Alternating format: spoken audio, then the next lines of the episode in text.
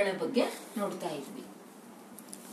ಸಣ್ಣ ಕಥೆಗಳು ನವೋದಯ ಸಾಹಿತ್ಯದಲ್ಲಿ ಹೇಗೆ ಸೃಷ್ಟಿಯಾದವು, ಅವುಗಳ ಸ್ವರೂಪ ಏನು, ಯಾರ್ಯಾರು ಬರೆದ್ರು, ಹೇಗೆ ಬರೆದ್ರು, ಈ ನವೋದಯ ಮನೋಧರ್ಮ ಅನ್ನೋದು ಸಣ್ಣ ಕಥೆಗಳಲ್ಲಿ ಹೇಗೆ ಕಾಣಿಸ್ಕೊಂತು, ಈ ವಿಚಾರಗಳನ್ನು ಚರ್ಚೆ ಮಾಡ್ತಾ ಮಾಡ್ತಾ ನೋಡ್ತಾ ಇದ್ವಿ.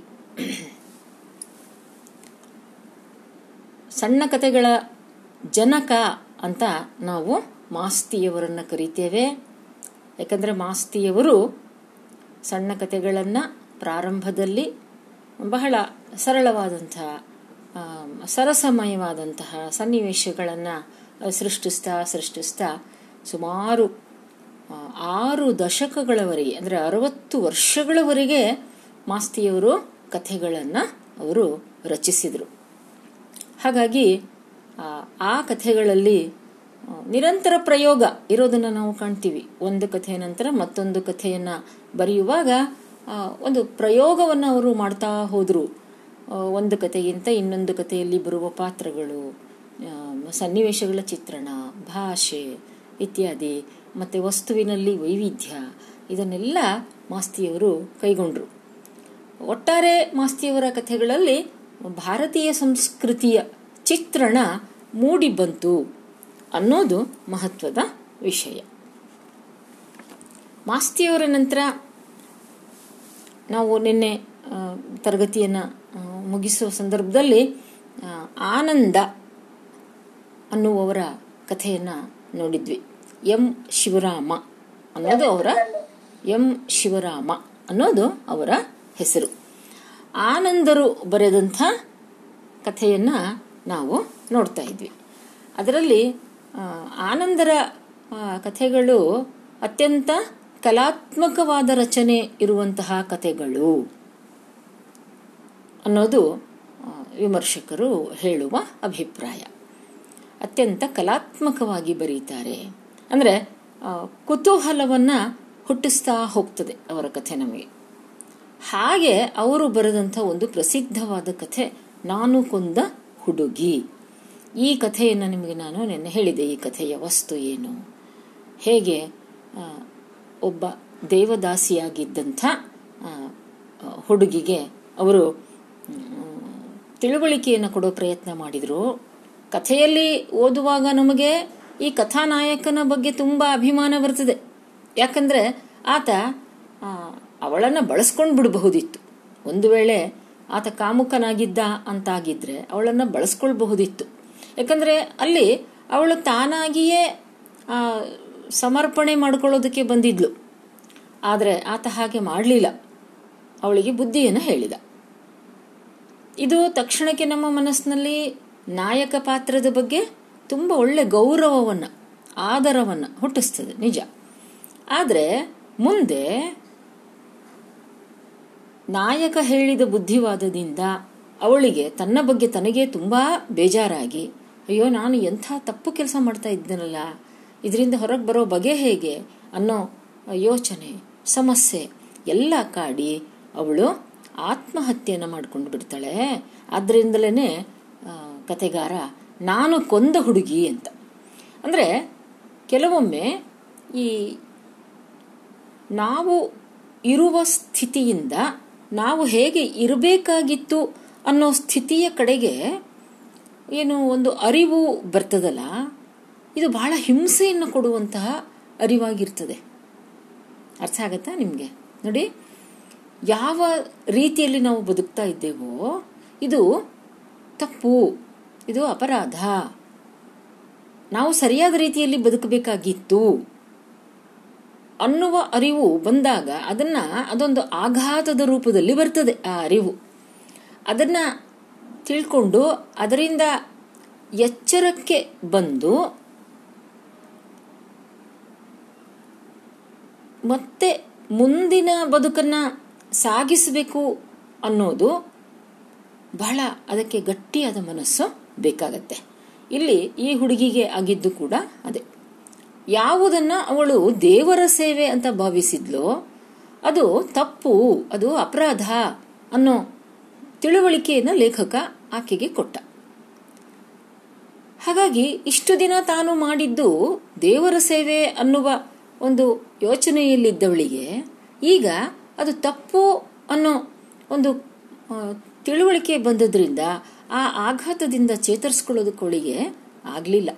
ಇದನ್ನೇ ನಮ್ಮ ಕೆಲವು ವಿಮರ್ಶಕರು ಅರಿವಿನ ಹಿಂಸೆ ಅಂತ ಕರೀತಾರೆ. ಅಂದರೆ ಯಾವುದ ಯಾವುದರ ಅರಿವು ನಮಗೆ ಬಹಳ ನೋವನ್ನು ಕೊಡ್ತದೋ ಅದು ಹಿಂಸೆ.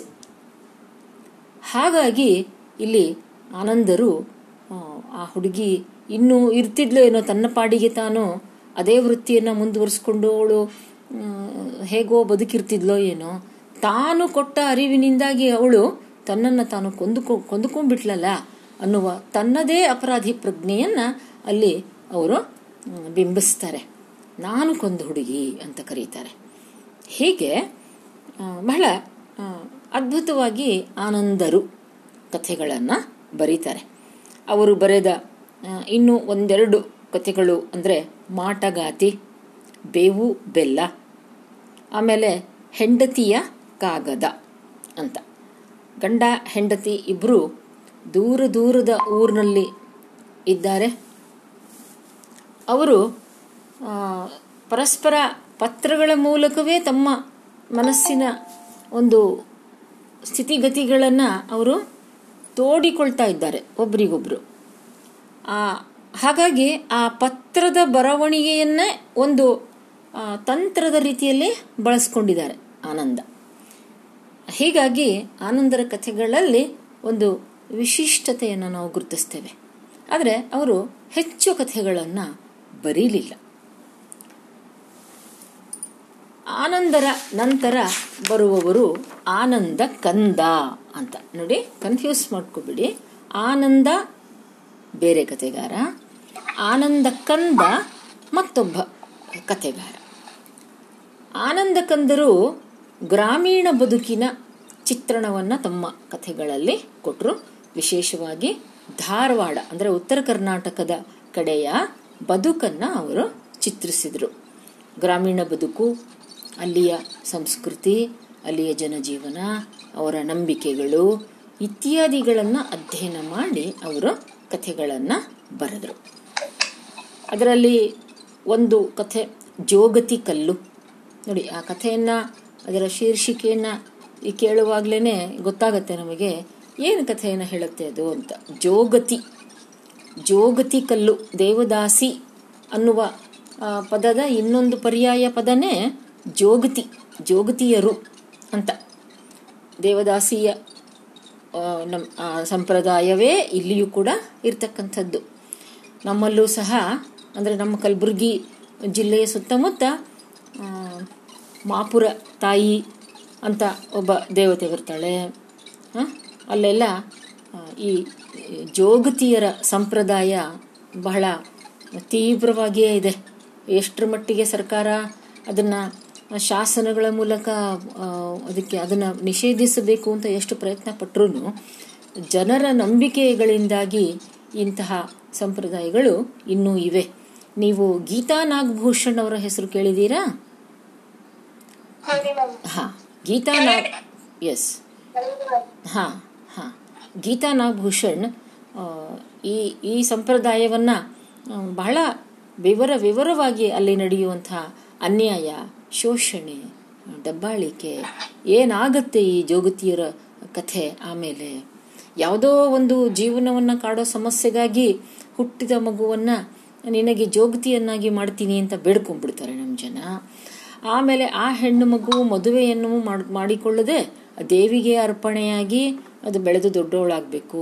ಅವಳು ದೊಡ್ಡವಳಾದಾಗ ಅವಳನ್ನು ಊರ ಗೌಡ ಅವನು ಅವನು ಆಕೆಯನ್ನು ಆತ ಸ್ವೀಕರಿಸ್ತಾನೆ. ಅದಾದ ಮೇಲೆ ಮುಂದೆ ಯಾರು ಇಷ್ಟಪಟ್ಟರೂ ಅವಳ, ಅವರ ಹತ್ರ ಅವಳು ಹೋಗಿ ಬರಬೇಕು. ಲೈಂಗಿಕವಾದ ಒಂದು ಬದುಕನ್ನು ಅವಳು ಸಾಗಿಸಬೇಕು ಹಾಗೆ.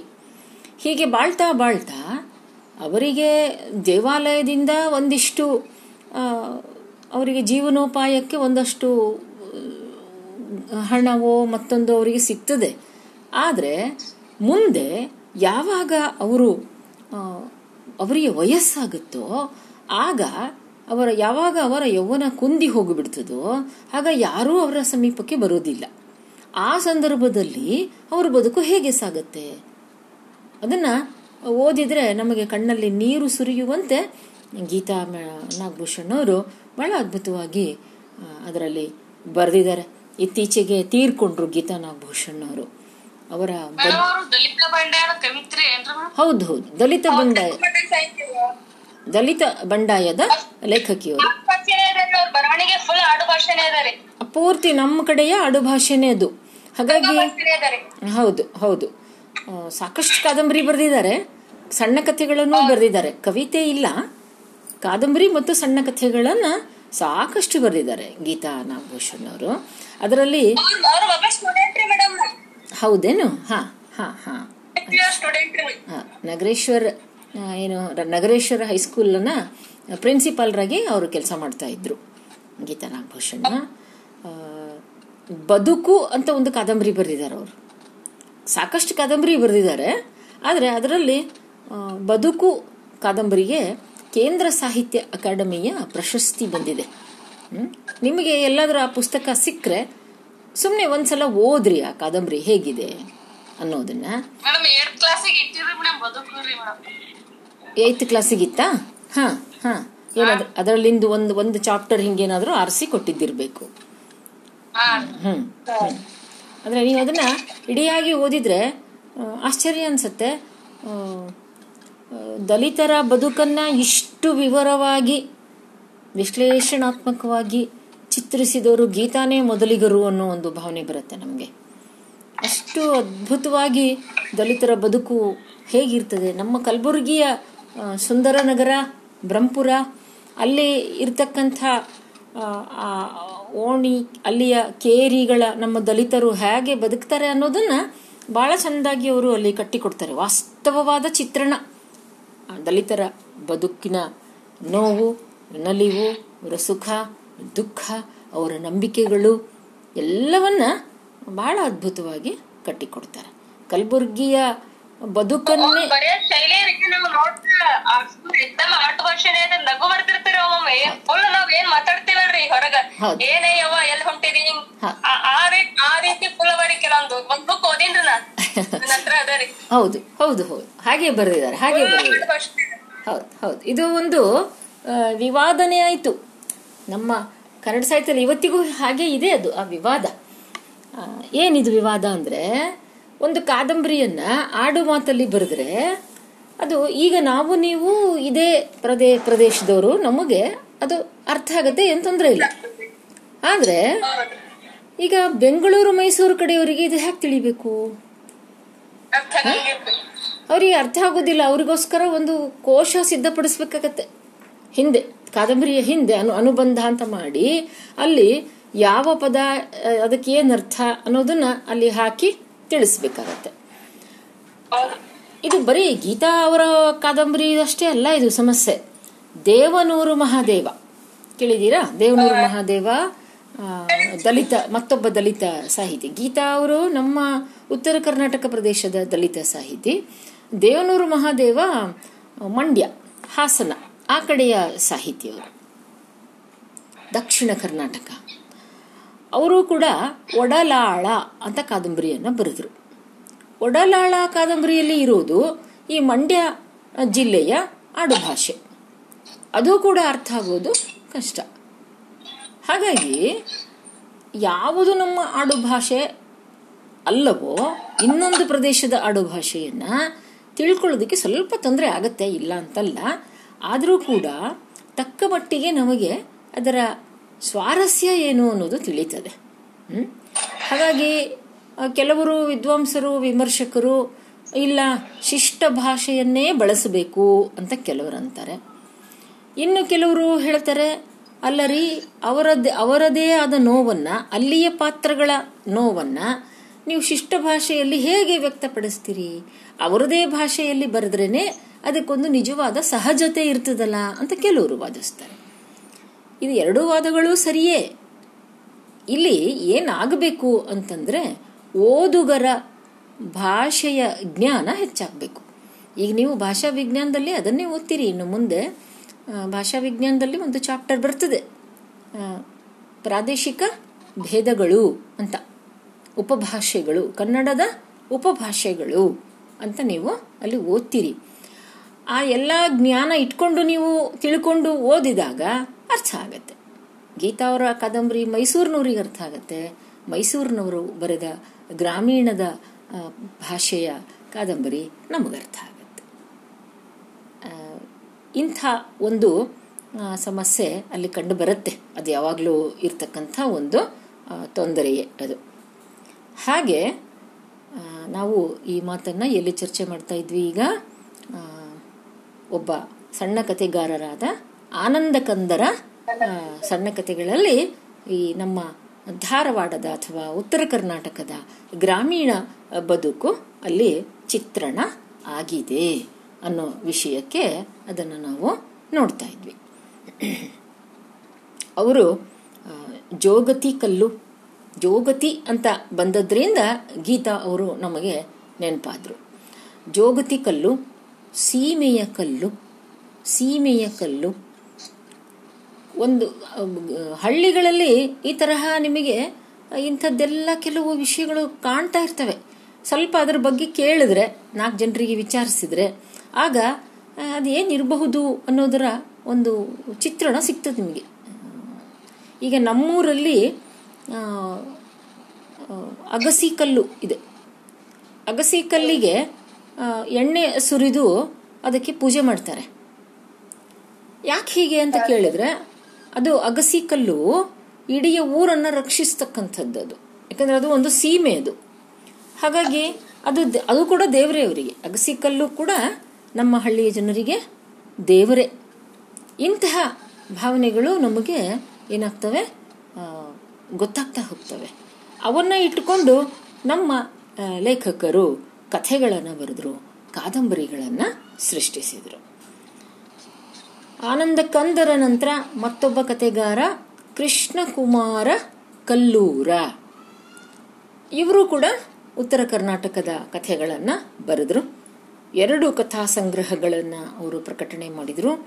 ಒಂದು ಬಿಸಿಲುಗುದುರೆ ಇನ್ನೊಂದು ಜೀವನ ಅಂತ. ಬಿಸಿಲುಗುದುರೆ ಮತ್ತು ಜೀವನ. ಕೃಷ್ಣಕುಮಾರ ಕಲ್ಲೂರು. ಇವರಿಗೆ ವರ್ಣನೆ ಬಹಳ ಇಷ್ಟ. ಹಾಗಾಗಿ ಅವರ ಕಥೆಗಳಲ್ಲಿ ಒಂದು ಕಾವ್ಯಾತ್ಮಕತೆಯನ್ನು ನಾವು ಹೆಚ್ಚಾಗಿ ಅಲ್ಲಿ ಕಾಣ್ತೀವಿ. ಇನ್ನು ನಮ್ಮ ಬೇಂದ್ರೆ, ಕುವೆಂಪು, ಯಾರನ್ನೆಲ್ಲ ನಾವು ಪ್ರಮುಖವಾಗಿ ಕವಿಗಳು ಅಂತ ಅಭ್ಯಾಸ ಮಾಡ್ತೇವೋ, ಅವರೂ ಸಹ ಕಥೆಗಳನ್ನು ಬರೆದರು. ರಂಶ್ರೀ ಮುಗುಳಿಯವರು ಆಮೇಲೆ ಗುರೂರು ರಾಮಸ್ವಾಮಿ ಅಯ್ಯಂಗಾರರು. ಕೇಳಿದ್ದೀರಿ? ಗುರೂರು ಅವರ ಹೆಸರು ಗುರೂರು ರಾಮಸ್ವಾಮಿ ಅಯ್ಯಂಗಾರರು. ವಿಶೇಷವಾಗಿ ಪ್ರಬಂಧಗಳಿಗೆ ಹೆಚ್ಚು ಹೆಸರಾದವರು ಗುರೂರು ಅವರು. ಪ್ರಬಂಧಗಳ ಜೊತೆಗೆ ಪ್ರವಾಸ ಕಥನವನ್ನ ಕೂಡ ಅವರು ಬರೆದಿದ್ದಾರೆ. ಅಮೆರಿಕದಲ್ಲಿ ಗುರೂರು. ಹ? ಅದಕ್ಕೆ ಪ್ರಶಸ್ತಿ ಕೂಡ ಬಂದಿದೆ. ಕೇಂದ್ರ ಸಾಹಿತ್ಯ ಅಕಾಡೆಮಿಯ ಪ್ರಶಸ್ತಿ ಕೂಡ ಅದಕ್ಕೆ ಬಂದಿದೆ. ಆದರೆ ಅವರು ಕಥೆಗಳನ್ನು ಕೂಡ ಬರೆದಿದ್ದಾರೆ. ಹೀಗೆ, ಅಂದರೆ ಆಗಿನ ಕಾಲದ ಸಾಹಿತಿಗಳು ಅದು ಬೇಂದ್ರೆ, ಕುವೆಂಪು, ಆನಂದ ಆನಂದ ಕಂದ ಇರಬಹುದು ಮಾಸ್ತಿಯವರು ಇರಬಹುದು, ಇವರೆಲ್ಲ ನವೋದಯ ಕಾಲದ ಸಾಹಿತಿಗಳು ಕನ್ನಡವನ್ನು ಕಟ್ಟಿ ನಿಲ್ಲಿಸಬೇಕು ಅಂತ ಹೋರಾಡಿದ ಒಂಥರ ಯೋಧರ ಹಾಗೆ ಇವರೆಲ್ಲ. ವೀರ ಯೋಧರ ಹಾಗೆ ಇವರು ಏನಾದರೂ ಆಗಲಿ ಕನ್ನಡ ಸಾಹಿತ್ಯವನ್ನು ಸಮೃದ್ಧಗೊಳಿಸಬೇಕು, ಶ್ರೀಮಂತಗೊಳಿಸಬೇಕು ಅನ್ನುವ ಯೋಚನೆಯಿಂದ ಸಣ್ಣ ಕಥೆ ಬರೆದ್ರು, ಕಾದಂಬರಿ ಬರೆದ್ರು, ಕವಿತೆಗಳಂತೂ ಸರಿ, ಲಲಿತ ಪ್ರಬಂಧಗಳನ್ನು ಬರೆದ್ರು, ನಾಟಕಗಳನ್ನು ಸೃಷ್ಟಿಸಿದ್ರು ಮಹಾ ಕುವೆಂಪು ಅಂತೂ ಮಹಾಕಾವ್ಯ ಬರೆದ್ರು. ಹೀಗೆ ಎಲ್ಲ ಪ್ರಕಾರಗಳಲ್ಲೂ ಸಾಹಿತ್ಯ ರಚನೆಯನ್ನ ಅವರು ಮಾಡಿದರು. ಹಾಗಾಗಿ ಇವತ್ತು ನವೋದಯ ಸಾಹಿತ್ಯವನ್ನ ನಮಗೆ ಒಂದೇ ಸಲಕ್ಕೆ ಕೂತು ಓದಿ ಮುಗಿಸ್ತೇನೆ ಅಂದರೆ ಸಾಧ್ಯ ಆಗೋದಿಲ್ಲ. ಅಷ್ಟು ಅದ್ಭುತವಾದಂತಹ ಸೃಷ್ಟಿ, ಅಪೂರ್ವವಾದಂತಹ ಸೃಷ್ಟಿಯಾಗಿದೆ ಮತ್ತು ಅಮೂಲ್ಯವಾದಂಥದ್ದು ಜೊತೆಗೆ ಅಪಾರವಾದಂತಹ ಸಾಹಿತ್ಯ ಸೃಷ್ಟಿ ಅದು. ಈಗ ಒಬ್ಬ ಕುವೆಂಪು ಅಥವಾ ಒಬ್ಬ ಬೇಂದ್ರೆಯ ಎಲ್ಲ ಸಾಹಿತ್ಯವನ್ನ ನಾನು ಓದ್ತೇನೆ ಅಂದ್ರೆ ಒಂದು ಜನ್ಮ ಸಾಕಾಗೋಗ್ಲಿಕ್ಕಿಲ್ಲ ಅನ್ನುವಂಥ ಮಟ್ಟಿಗೆ ಈ ಅಪಾರ ಪ್ರಮಾಣದ ಸಾಹಿತ್ಯ ರಚನೆ ಇದೆ. ಪ್ರಯೋಗಾತ್ಮಕವಾಗಿ ಬೆಳೆಸ್ತಾ ಹೋದ್ರು ಅವರು. ಬರಿತಾ ಹೋದ್ರು, ಬೆಳೆಸ್ತಾ ಹೋದ್ರು ಹೀಗೆ. ಇನ್ನು ನಮ್ಮ ಮಹಿಳೆಯರು ನವೋದಯ ಘಟ್ಟದ ಸಂದರ್ಭದಲ್ಲಿ ಬರೆದ್ರು. ಬರಹದ ಅವರ ಒಂದು ಪ್ರಯತ್ನವೇ ಇಲ್ಲಿ ನಮಗೆ ಬಹಳ ಏನು ಪ್ರೇರಣೆಯನ್ನು, ಪ್ರೋತ್ಸಾಹವನ್ನು ಕೊಡುವಂತಹದ್ದು ವಿಶೇಷವಾಗಿ ಕೊಡಗಿನ ಗೌರಮ್ಮ. ಕೊಡಗಿನ ಗೌರಮ್ಮ ಅವರ ವ್ಯಕ್ತಿತ್ವವನ್ನೇ ನಾವು ಗಮನಿಸಿದರೆ ಬಹಳ ವಿಶಿಷ್ಟವಾದಂಥ ಒಂದು ವ್ಯಕ್ತಿತ್ವ. ಆಕೆ ಆಗಿನ ಕಾಲಕ್ಕೇನೆ. ಆಗಿನ ಕಾಲ ಅಂತಂದರೆ ಅವರು ಕೂಡ ಇದೇ ಹತ್ತೊಂಬತ್ತು ನೂರ ಇಪ್ಪತ್ತರಿಂದ ಮುಂದಿನ ಒಂದು ಹತ್ತು ವರ್ಷಗಳಲ್ಲಿ ತಮ್ಮ ಸಾಹಿತ್ಯವನ್ನು ಅವರು ಪ್ರಕಟಣೆ ಮಾಡಿದರು. ಕೊಡಗಿನ ಗೌರಮ್ಮ ಕತೆಗಾರ್ತಿ ಆದರೆ ಅವರ ವೈಯಕ್ತಿಕ ಬದುಕನ್ನು ನೋಡಿದ್ರೆ ಬಹಳ ಚುರುಕಿನ, ಚಟುವಟಿಕೆಯ ವ್ಯಕ್ತಿತ್ವ. ಅವರು ಕಾರು ಓಡಿಸೋದನ್ನು ಕಲಿತರು, ಸ್ವಿಮ್ಮಿಂಗ್ ಈಜುವುದನ್ನು ಕಲಿತರು, ಹೀಗೆ ಅನೇಕ ಚಟುವಟಿಕೆಗಳನ್ನು ಅವರು ಮಾಡ್ತಾ ಇದ್ರು. ಅದರ ಜೊತೆಗೆ ಅವರು ಸಾಹಿತ್ಯವನ್ನು ಕೂಡ ಸೃಷ್ಟಿ ಮಾಡಿದರು, ಸಣ್ಣ ಕಥೆಗಳನ್ನು ಬರೆದರು. ಈಗ ನಿಮಗೆ ನಾಲ್ಕನೇ ಘಟಕದಲ್ಲಿ, ಐದನೇ ಘಟಕದಲ್ಲಿ ನೀವು ಸಣ್ಣ ಕಥೆಗಳನ್ನು ಓದಬೇಕು. ಪ್ರಾತಿನಿಧಿಕವಾಗಿ ಒಂದು ಐದು ಜನ ಲೇಖಕರ ಕಥೆಗಳನ್ನು ನೀವು ಓದಬೇಕು. ಅಲ್ಲಿ ನಮ್ಮ ಕೊಡಗಿನ ಗೌರಮ್ಮ ಬರೆದಂಥ ಮನುವಿನ ರಾಣಿ ಅನ್ನೋ ಕಥೆಯನ್ನು ನೀವು ಅಲ್ಲಿ ಓದ್ತೀರಿ. ಆ ಸಂದರ್ಭದಲ್ಲಿ ನಾವು ಗೌರಮ್ಮನ ಬಗ್ಗೆ ಇನ್ನೂ ವಿಶೇಷವಾಗಿ ತಿಳ್ಕೊಳ್ಳೋಣ. ಇಂಥ ಗೌರಮ್ಮ ಹೆಣ್ಣಿನ ಮೇಲೆ ಆಗ್ತಾ ಇದ್ದಂಥ ದೌರ್ಜನ್ಯವನ್ನ ಅಲ್ಲಿ ಪ್ರಕಟಣೆ ಮಾಡ್ತಾರೆ. ಯಾವುದು ಇವತ್ತು ನಾವು ಸ್ತ್ರೀವಾದಿ ಸಂವೇದನೆ ಅಂತ ಕರಿತೇವೋ, ಹೆಣ್ಣು ಮತ್ತು ಗಂಡಿನ ನಡುವೆ ಈ ಸಮಾಜ ತೋರಿಸ್ತಾ ಇರ್ತಕ್ಕಂಥ ಒಂದು ತಾರತಮ್ಯ ಏನಿದೆಯಲ್ಲ, ಆ ತಾರತಮ್ಯದ ಮನೋಭಾವವನ್ನು ಗುರುತಿಸಿ ತಮ್ಮ ಒಂದು ನೆಲೆಯಲ್ಲಿ ಅದಕ್ಕೆ ಅವರು ಅಭಿವ್ಯಕ್ತಿಯನ್ನು ಕೊಡ್ತಾರೆ. ಚಿಕ್ಕ ವಯಸ್ಸಿನ ಹುಡುಗಿಯನ್ನ ಮುದುಕನಿಗೆ ಕೊಟ್ಟು ಮದುವೆ ಮಾಡೋದು. ಒಂದು ಕಥೆ. ಅದರಲ್ಲಿ ಅವಳು ಒಂದು ಪಾತ್ರವನ್ನು ಬರೆದಿಟ್ಟು ಸಾಯ್ತಾಳೆ ಆ ಹುಡುಗಿ. ಒಬ್ಬ ಮುದುಕನೊಂದಿಗೆ, ನನ್ನ ಬಡತನದಿಂದಾಗಿ ಒಬ್ಬ ಮುದುಕನೊಂದಿಗೆ ನನಗೆ ಮದುವೆ ಮಾಡೋದಾದ್ರೆ, ಆ ಮುದುಕನೊಂದಿಗಿನ ಮದುವೆಯ ಬದುಕಿಗಿಂತಲೂ ಸಾವೇ ಹೆಚ್ಚು ಸುಖ ಅಂತ ನನಗನ್ಸುತ್ತೆ. ಅಂದ್ರೆ ಆ ಮಾತುಗಳಲ್ಲೇನೆ ಒಂದು ಹೆಣ್ಣಿಗೆ ಆಗೋ ನೋವು, ಅದನ್ನು ಬಹಳ ಚೆನ್ನಾಗಿ ಅವರು ವ್ಯಕ್ತಪಡಿಸ್ತಾರೆ. ಮನುವಿನ ರಾಣಿ ಕಥೆಯೂ ಅಷ್ಟೇ ಅದರಲ್ಲಿ ನಮ್ಮ ಜಗತ್ತು ಬಹಳ ಸುಲಭವಾಗಿ ಒಂದು ಹೆಣ್ಣಿನ ಚಾರಿತ್ರ್ಯ ಅನ್ನೋದನ್ನು ಅದು ಕೆಲವೊಮ್ಮೆ ಕೆಡಿಸಿಬಿಡುತ್ತೆ. ಹಾಗೆ ತಾನು ಪ್ರೀತಿಸಿದ ಹುಡುಗ, ಅವನು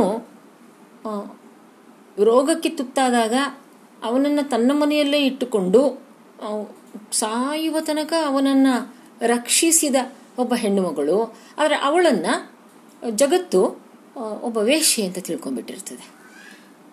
ಅವಳ ಮನೆಗೆ ತನ್ನ ಪ್ರಿಯಕರನಿಗೆ ತುಂಬ ರೋಗ ಬಂದಾಗ ಅವಳು ಡಾಕ್ಟರ್ನ ಬನ್ನಿ ಅಂತ ಹೇಳಿ ಕಳಿಸ್ತಾಳೆ. ಈ ಡಾಕ್ಟರ್ ಕೂಡ ಹೋಗ್ಲಿಕ್ಕೆ ಹಿಂದೆ ಮುಂದೆ ನೋಡ್ತಾನೆ. ಅಯ್ಯೋ, ಅವಳ ಮನೆಗೆ ಹೋಗುದಾ? ಹೇಗಪ್ಪ?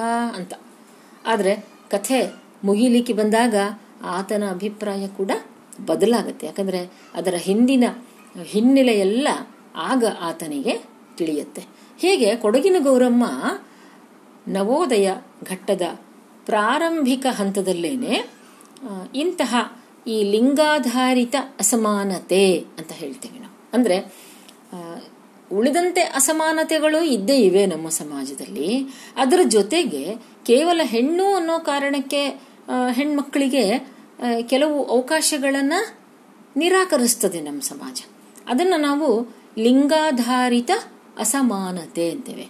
ಅಂತಹ ಸಂವೇದನೆಗಳನ್ನು, ಆ ಅಸಮಾನತೆ, ಆ ಅನ್ಯಾಯ, ಆ ಸಂವೇದನೆಗಳನ್ನು ಗೌರಮ್ಮ ಮುಖ್ಯವಾಗಿ ಇಟ್ಟುಕೊಂಡು ಸಣ್ಣ ಕಥೆಗಳನ್ನು ಬರೆದ್ರು. ಮತ್ತೊಬ್ಬರು ಶ್ಯಾಮಲಾದೇವಿ ಅಂತ ನವೋದಯ ಕಾಲದಲ್ಲಿ ಬರೆದವರು. ಆಮೇಲೆ ಶಾಂತಾದೇವಿ ಮಾಳವಾಡ. ಇವರೆಲ್ಲ ನವೋದಯ ಕಾಲದಲ್ಲೇ ಕಥೆಗಳನ್ನು ರಚಿಸಿದರು. ಇವರ ಕಥೆಗಳಲ್ಲಿ ಕೌಟುಂಬಿಕ ಜೀವನದ ಹಿನ್ನೆಲೆ ಬರುತ್ತೆ. ಮಹಿಳೆಯರ ಸುಖ ದುಃಖಗಳನ್ನು ಚಿತ್ರಿಸ್ತಾರೆ, ಸರಸ ವಿರಸಗಳನ್ನು ಚಿತ್ರಿಸ್ತಾರೆ. ಅವರ ಬರವಣಿಗೆಯ ಬಗ್ಗೆ ನಾವು ಏನೇ ವಿಮರ್ಶೆ ಮಾಡೋದಕ್ಕೆ ಮೊದಲು ಗಮನಿಸಬೇಕಾದಂಥ ಸಂಗತಿ ಅಂತಂದ್ರೆ, ನಮ್ಮ ಸಾಹಿತ್ಯದ ಇತಿಹಾಸದಲ್ಲೇ ಹೆಣ್ಣು ಮಕ್ಕಳು ಬರವಣಿಗೆಗೆ ತೊಡಗಿದ್ದು ಈ ಸಂದರ್ಭದಲ್ಲಿ. ಓಕೆ ಅಕ್ಕ ಮಹಾದೇವಿಯನ್ನು ನಾವು ಪ್ರಥಮ ಕವಯತ್ರಿ ಅಂತ ಗುರುತಿಸ್ತೀವಿ. ಆದರೆ ವಚನ ಕಾಲ ಆದ ನಂತರ ಮತ್ತೆ ನಮಗೆ ಹೆಣ್ಣು ಮಕ್ಕಳು ರಚನೆ ಮಾಡಿದ್ದು ದಾಸರ ಸಂದರ್ಭದಲ್ಲೇನೆ ಹರಿದಾಸ ಸಾಹಿತ್ಯ ಸಂದರ್ಭದಲ್ಲೇನೆ. ಅಲ್ಲಿನೂ ಕೆಲವರು ಹೆಣ್ಮಕ್ಳು ಆ, ಬರೆದ್ರು, ಕೀರ್ತನೆಗಳನ್ನು ರಚಿಸಿದ್ರು. ಆದರೆ ಆ ಒಂದು ಸಂದರ್ಭವೂ ಮುಗಿದ ನಂತರ ಈಗ ಆಧುನಿಕ ಕನ್ನಡ ಸಾಹಿತ್ಯದಲ್ಲಿ, ನವೋದಯ ಘಟ್ಟದಲ್ಲಿ ಈ ಹೆಣ್ಣು ಮಕ್ಕಳು ಬರಹಕ್ಕೆ ತೊಡಗಿದರು. ಇನ್ನು ಮತ್ತು ಕೆಲವರು ಸಣ್ಣ ಕಥೆಗಾರರು ಅವರ ಹೆಸರುಗಳನ್ನು ಹೇಳ್ತೇನೆ. ನೋಡಿ, ಹಿರೇಮಲ್ಲೂರು ಈಶ್ವರನ್ ದ ಬಾ Kulkarni Mirji ಅಣ್ಣಾರಾಯರು, C K Nagarajarao, L S Sheshagirirao, Chaduranga, ಇವರುಗಳು ಕೂಡ ಕಥೆಗಳನ್ನು ಬರೆದ್ರು. ಆದರೆ ಅನಂತರ ಒಬ್ಬೊಬ್ಬರ ಗಮನವು ಬೇರೆ ಬೇರೆ ಸಾಹಿತ್ಯ ಪ್ರಕಾರದ ಕಡೆಗೆ ತಿರುಗಿದ್ರಿಂದ ಆಮೇಲೆ ಅವರು ವಿಶೇಷವಾಗಿ ಈ ಸಣ್ಣ ಕಥೆಗಳನ್ನು ಬರೀಲಿಲ್ಲ. ಹೀಗಾಗಿ ಸಣ್ಣ ಕಥೆ ಅನ್ನೋದು ಒಂದು ಸಾಹಿತ್ಯಿಕ ಪ್ರಕಾರ ಆಗಿ ನವೋದಯ ಕಾಲದಲ್ಲಿ ಅದು ಅದ್ಭುತವಾದಂತಹ ಒಂದು ರಚನೆಯನ್ನ ಕಂಡಿತು. ಮೊದಲು ಹೆಚ್ಚು ಪ್ರಸಿದ್ಧವಾದದ್ದು, ಜನಪ್ರಿಯವಾದದ್ದು ಭಾವಗೀತೆ. ಭಾವಗೀತೆಯ ನಂತರ ಅಷ್ಟೇ ಜನಪ್ರೀತಿಯನ್ನು ಪಡೆದುಕೊಂಡಿದ್ದು ಸಣ್ಣ ಕಥೆ. ಸಣ್ಣ ಕಥೆ ಬಗ್ಗೆ ಒಂದು ಮಾತು ಹೇಳ್ತಾರೆ ಸಾಮಾನ್ಯವಾಗಿ ವಿದ್ವಾಂಸರು. ಮತ್ತು ವಿಮರ್ಶಕರು. ಏನು? ಅಂದರೆ, ಸಣ್ಣ ಕಥೆ ಅಂದರೆ ಕ್ಷಣಾರ್ಧದಲ್ಲಿ ಕಟ್ಟಿದ ತಾಜಮಹಲು ಅಂತ. ನೋಡಿ, ಎಷ್ಟು ಚೆನ್ನಾಗಿದೆ ಈ ವಾಕ್ಯ ಅನ್ನೋದನ್ನು ಗಮನಿಸಿ. ಸಣ್ಣ ಕಥೆ ಅನ್ನುವುದು ಕ್ಷಣಾರ್ಧದಲ್ಲಿ ಕಟ್ಟಿದ ತಾಜ್ ಮಹಲನ್ನು ಅನ್ನ ಕಟ್ಟಬೇಕಾದ್ರೆ ಎಷ್ಟು ಸಮಯ ಹಿಡೀತು? ಗೊತ್ತಿಲ್ಲ ನಮಗೆ. ಹೌದಾ? ಸಾಕಷ್ಟು ಸಮಯ ಹಿಡಿದಿರುತ್ತೆ. ಯಾಕಂದ್ರೆ ಅಷ್ಟೊಂದು ಕುಸುರಿ, ಕೆತ್ತನೆ, ಕಲೆ ಎಲ್ಲ ಇದೆ ಅಲ್ಲಿ. ಆದರೆ ಇಲ್ಲಿ ಸಣ್ಣ ಕತೆಗೆ ಎಷ್ಟು ಸಮಯ ಬೇಕು? ಕ್ಷಣಾರ್ಧದಲ್ಲಿ. ಯಾಕಂದ್ರೆ ಅದು ಹೆಸರೇ ಸಣ್ಣ ಕತೆ. ಕಥೆಯ ವ್ಯಾಪ್ತಿ ಚಿಕ್ಕದು. ಬಹಳ ಸ್ವಲ್ಪ ದೊಡ್ಡದಾಗ್ಬಿಟ್ರೆ ಅದನ್ನ ನೀಳ್ಗತೆ ಅಂತ ಕರಿತೇವೆ ನಾವು. ನೀವು ಯಾವುದೇ ಸಣ್ಣ ಕಥೆಯನ್ನು ಓದ್ರಿ, ಅದು ಐದು ಅಥವಾ ಆರು ಪುಟಗಳಿಗಿಂತ ಹೆಚ್ಚಿಗೆ ಇರೋದಿಲ್ಲ. ಸಣ್ಣ ಕಥೆ ಅದು. ಕಥೆ. ಆದರೆ ಸಣ್ಣದು. ಯಾವುದೋ ಒಂದು ಘಟನೆ. ಯಾವುದೋ ಒಂದು ಸನ್ನಿವೇಶ, ಯಾವುದೋ ಒಂದು ವ್ಯಕ್ತಿಗೆ ಸಂಬಂಧಪಟ್ಟಂಥ ಯಾವುದೋ ವಿಷಯ? ಹೀಗೆ ಅದನ್ನ ಚೆನ್ನಾಗಿ ಸುಂದರವಾಗಿ ಅಲ್ಲಿ ಕಟ್ಟಿಕೊಡ್ತಾನೆ ಲೇಖಕ. ಆದ್ದರಿಂದ ಅದನ್ನ ತಾಜ್ ಮಹಲು ಅಂತ ಕರೀತಾರೆ. ಅಂದ್ರೆ ಸುಂದರವಾದದ್ದು. ಸುಂದರವಾದದ್ದು ಆದರೆ ಚಿಕ್ಕದು ಈ ಅರ್ಥದಲ್ಲಿ. ನಮ್ಮ ನಾಡಿನ ವಾರಪತ್ರಿಕೆ, ಮಾಸಪತ್ರಿಕೆ, ದಿನಪತ್ರಿಕೆಗಳು, ಇವೆಲ್ಲ ಈ ನವೋದಯ ಕಾಲದ ಕಥೆಗಳು ಹೆಚ್ಚು ಜನರಿಗೆ ತಲುಪೋದಕ್ಕೆ ಅವು ಕಾರಣ ಅದು. ಮುಂದಿನ ಘಟ್ಟದಲ್ಲೂ ಸಣ್ಣ ಕಥೆಗಳು ಕಾಣಿಸ್ಕೊಂಡು ನಿಜ. ಇಲ್ಲ ಅಂತಿಲ್ಲ. ಯಾವುದು? ಪ್ರಗತಿಶೀಲ ಇರಬಹುದು, ನವ್ಯ, ದಲಿತ, ಬಂಡಾಯ, ಈ ಎಲ್ಲ ಸಂದರ್ಭದಲ್ಲೂ ಸಣ್ಣ ಕಥೆಗಳು ಹೆಚ್ಚು ಬಳಕೆಯಾದು, ರಚನೆಯಾದು. ಅಲ್ಲಿಯೂ ಕೂಡ ಧೋರಣೆ ಸ್ವಲ್ಪ ಬದಲಾವಣೆಯಾಗಿರಬೇಕು. ಆಯಾ ಘಟ್ಟಕ್ಕೆ ಸಂಬಂಧಪಟ್ಟ ಹಾಗೆ. ಆದರೆ ಈ ಒಳಗಿನ ಹೂರಣ ಅಂತೀವಲ್ಲ, ತಿರುಳು ಅಂತೀವಲ್ಲ, ಈ ಮಾನವೀಯ ಪ್ರೀತಿ, ಅಂತಃಕರಣ, ಪರಸ್ಪರ ಸಂಬಂಧಗಳ ಒಂದು ನಿರೀಕ್ಷೆ ಇದು ಮಾತ್ರ, ಈ ಎಳೆ ಮಾತ್ರ ಇದು ಉದ್ದಕ್ಕೂ ಇದ್ದೇ ಇದೆ. ಇದನ್ನು ಬಿಟ್ಟು ಬೇರೆ ಇದನ್ನು ರಚಿಸಲಿಕ್ಕೆ ಆಗೋದಿಲ್ಲ. ಹಾಗಾಗಿ ನಮ್ಮ ಈ ಸಣ್ಣ ಕಥೆಗಳ ಒಂದು ಘಟ್ಟ, ನವೋದಯ ಘಟ್ಟದಲ್ಲಿ ಇದು ಅತ್ಯಂತ ಸಮೃದ್ಧವಾಗಿ ಬೆಳೀತು ಅಂತ ಅದನ್ನು ಗುರುತಿಸ್ತಾ, ಇನ್ನು ಮುಂದೆ ನಾವು ಕಾದಂಬರಿಯ ಒಂದು ಸಮೃದ್ಧಿಯ ಘಟ್ಟವನ್ನು ಗುರುತಿಸೋಣ. ಕಾದಂಬರಿಗೆ ಬಂದಾಗ ನಿಜಕ್ಕೂ ನೋಡಿ, ಭಾವಗೀತೆ ಮತ್ತು ಸಣ್ಣ ಕಥೆಗಳ ಹಾಗೆಯೇ, ಆದರೆ ಅವುಗಳಿಗಿಂತಲೂ ಹೆಚ್ಚಿನ ಒಂದು ಮಟ್ಟದಲ್ಲಿ ಜನರ ಮನಸ್ಸನ್ನು ಸೂರೆಗೊಂಡದ್ದು ಕಾದಂಬರಿ. ಏಕೆಂದರೆ ಕಾದಂಬರಿ ಒಂದು ಕಥೆಯನ್ನು ವಿಸ್ತಾರವಾಗಿ ಹೇಳ್ತಾ ಹೋಗುತ್ತೆ. ಸಣ್ಣ ಕಥೆಯಲ್ಲಿ ಅದರ ವ್ಯಾಪ್ತಿ ಬಹಳ ಚಿಕ್ಕದು. ಆದರೆ ಕಾದಂಬರಿಯಲ್ಲಿ ಒಂದು ಕುಟುಂಬ, ಆ ಕುಟುಂಬದಲ್ಲಿ ಬಂದಂತಹ ಸಮಸ್ಯೆಗಳು, ಅದು ಹೇಗೆ ಪರಿಹಾರ ಆಯಿತು, ಏನೇನಾಯಿತು ಅನ್ನೋದನ್ನ ಅದು ವಿಸ್ತಾರವಾಗಿ ಹೇಳ್ತಾ ಹೇಳ್ತಾ ನಮ್ಮ ಮನಸ್ಸನ್ನೇ ಅದು ಸೆಳೆದುಕೊಂಡು ಬಿಡುತ್ತೆ.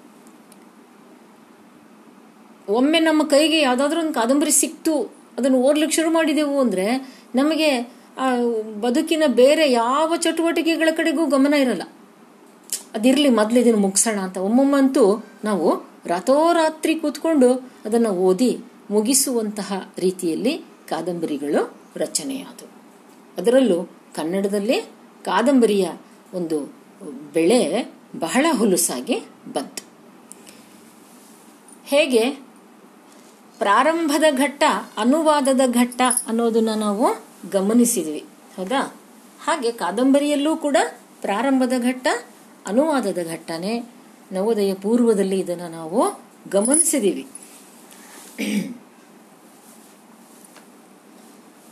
ನವೋದಯ ಪೂರ್ವದಲ್ಲಿ ಸಂಸ್ಕೃತ ಮತ್ತು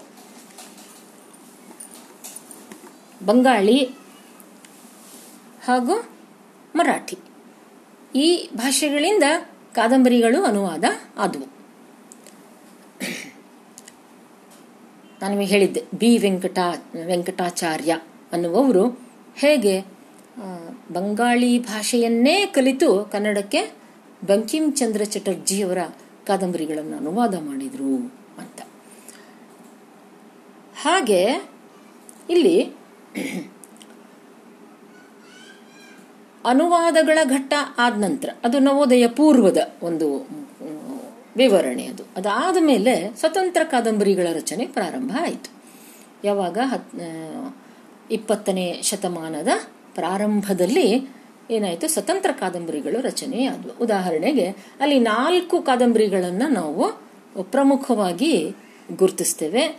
ನೀವು ಸಹ ಈ ಕಾದಂಬರಿಗಳ ಹೆಸರು, ಲೇಖಕರು ಮತ್ತು ಅವು ಪ್ರಕಟವಾದ ವರ್ಷ. ಇವನ್ನ ಬಹಳ ಸರಿಯಾಗಿ ನೀವು ಗುರುತಿಸ್ಕೋಬೇಕು. ಯಾಕಂದರೆ ಇವು ಬಹಳ ಮಹತ್ವದ ಕಾದಂಬರಿಗಳು. ಸ್ಪರ್ಧಾತ್ಮಕ ಪರೀಕ್ಷೆಗಳಲ್ಲಿ ಇವುಗಳನ್ನು ಕೇಳ್ತಿರ್ತಾರೆ. ಇದನ್ನು ಓದಿದ್ದೀವಿ ಈಗಾಗಲೇ, ನಿಮ್ಮ ಗಮನಕ್ಕೆ ತಂದಿದ್ದೇನೆ. ಇನ್ನೂ ಒಮ್ಮೆ ಅದನ್ನು ನಾನು ಇಲ್ಲಿ ಹೇಳ್ತೀನಿ. ನೋಡಿ, ಗುಲ್ವಾಡಿ ವೆಂಕಟರಾಯರು.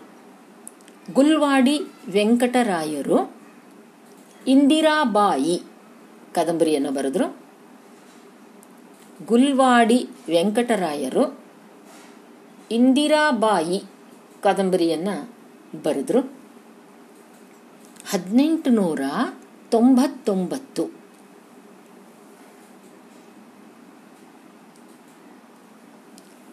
ಇದು ಒಂದನೇ ಕಾದಂಬರಿ.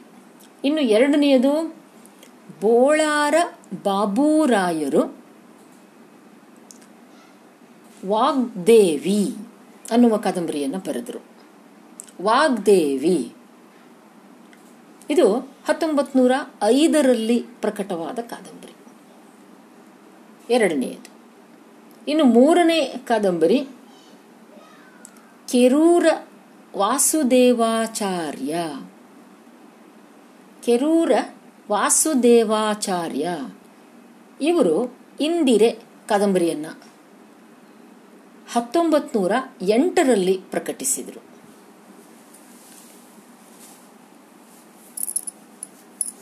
ಇವುಗಳ ಜೊತೆಗೆ ನಾಲ್ಕನೆಯ ಮತ್ತೊಂದು ಮಹತ್ವದ ಸ್ವತಂತ್ರ ಕಾದಂಬರಿ ಅಂದರೆ ಎಂ ಎಸ್ ಪುಟ್ಟಣ್ಣ ಬರೆದ ಮಾಡಿದ್ದುಣ್ಣೋ ಮಹಾರಾಯ ಈ ಕಾದಂಬರಿ. ಹೇಳಿದ್ದೆ ಇದರ ಕಥೆ. ಇದನ್ನೆಲ್ಲ ನಿಮಗೆ ವಿವರವಾಗಿ ನಾನು ಹೇಳಿದ್ದೆ. ಮಾಡಿದ್ದುಣ್ಣೋ ಮಹಾರಾಯ, ಇದು ಹತ್ತೊಂಬತ್ತು ನೂರ ಹದಿನೈದರಲ್ಲಿ ರಚನೆಯಾಯಿತು.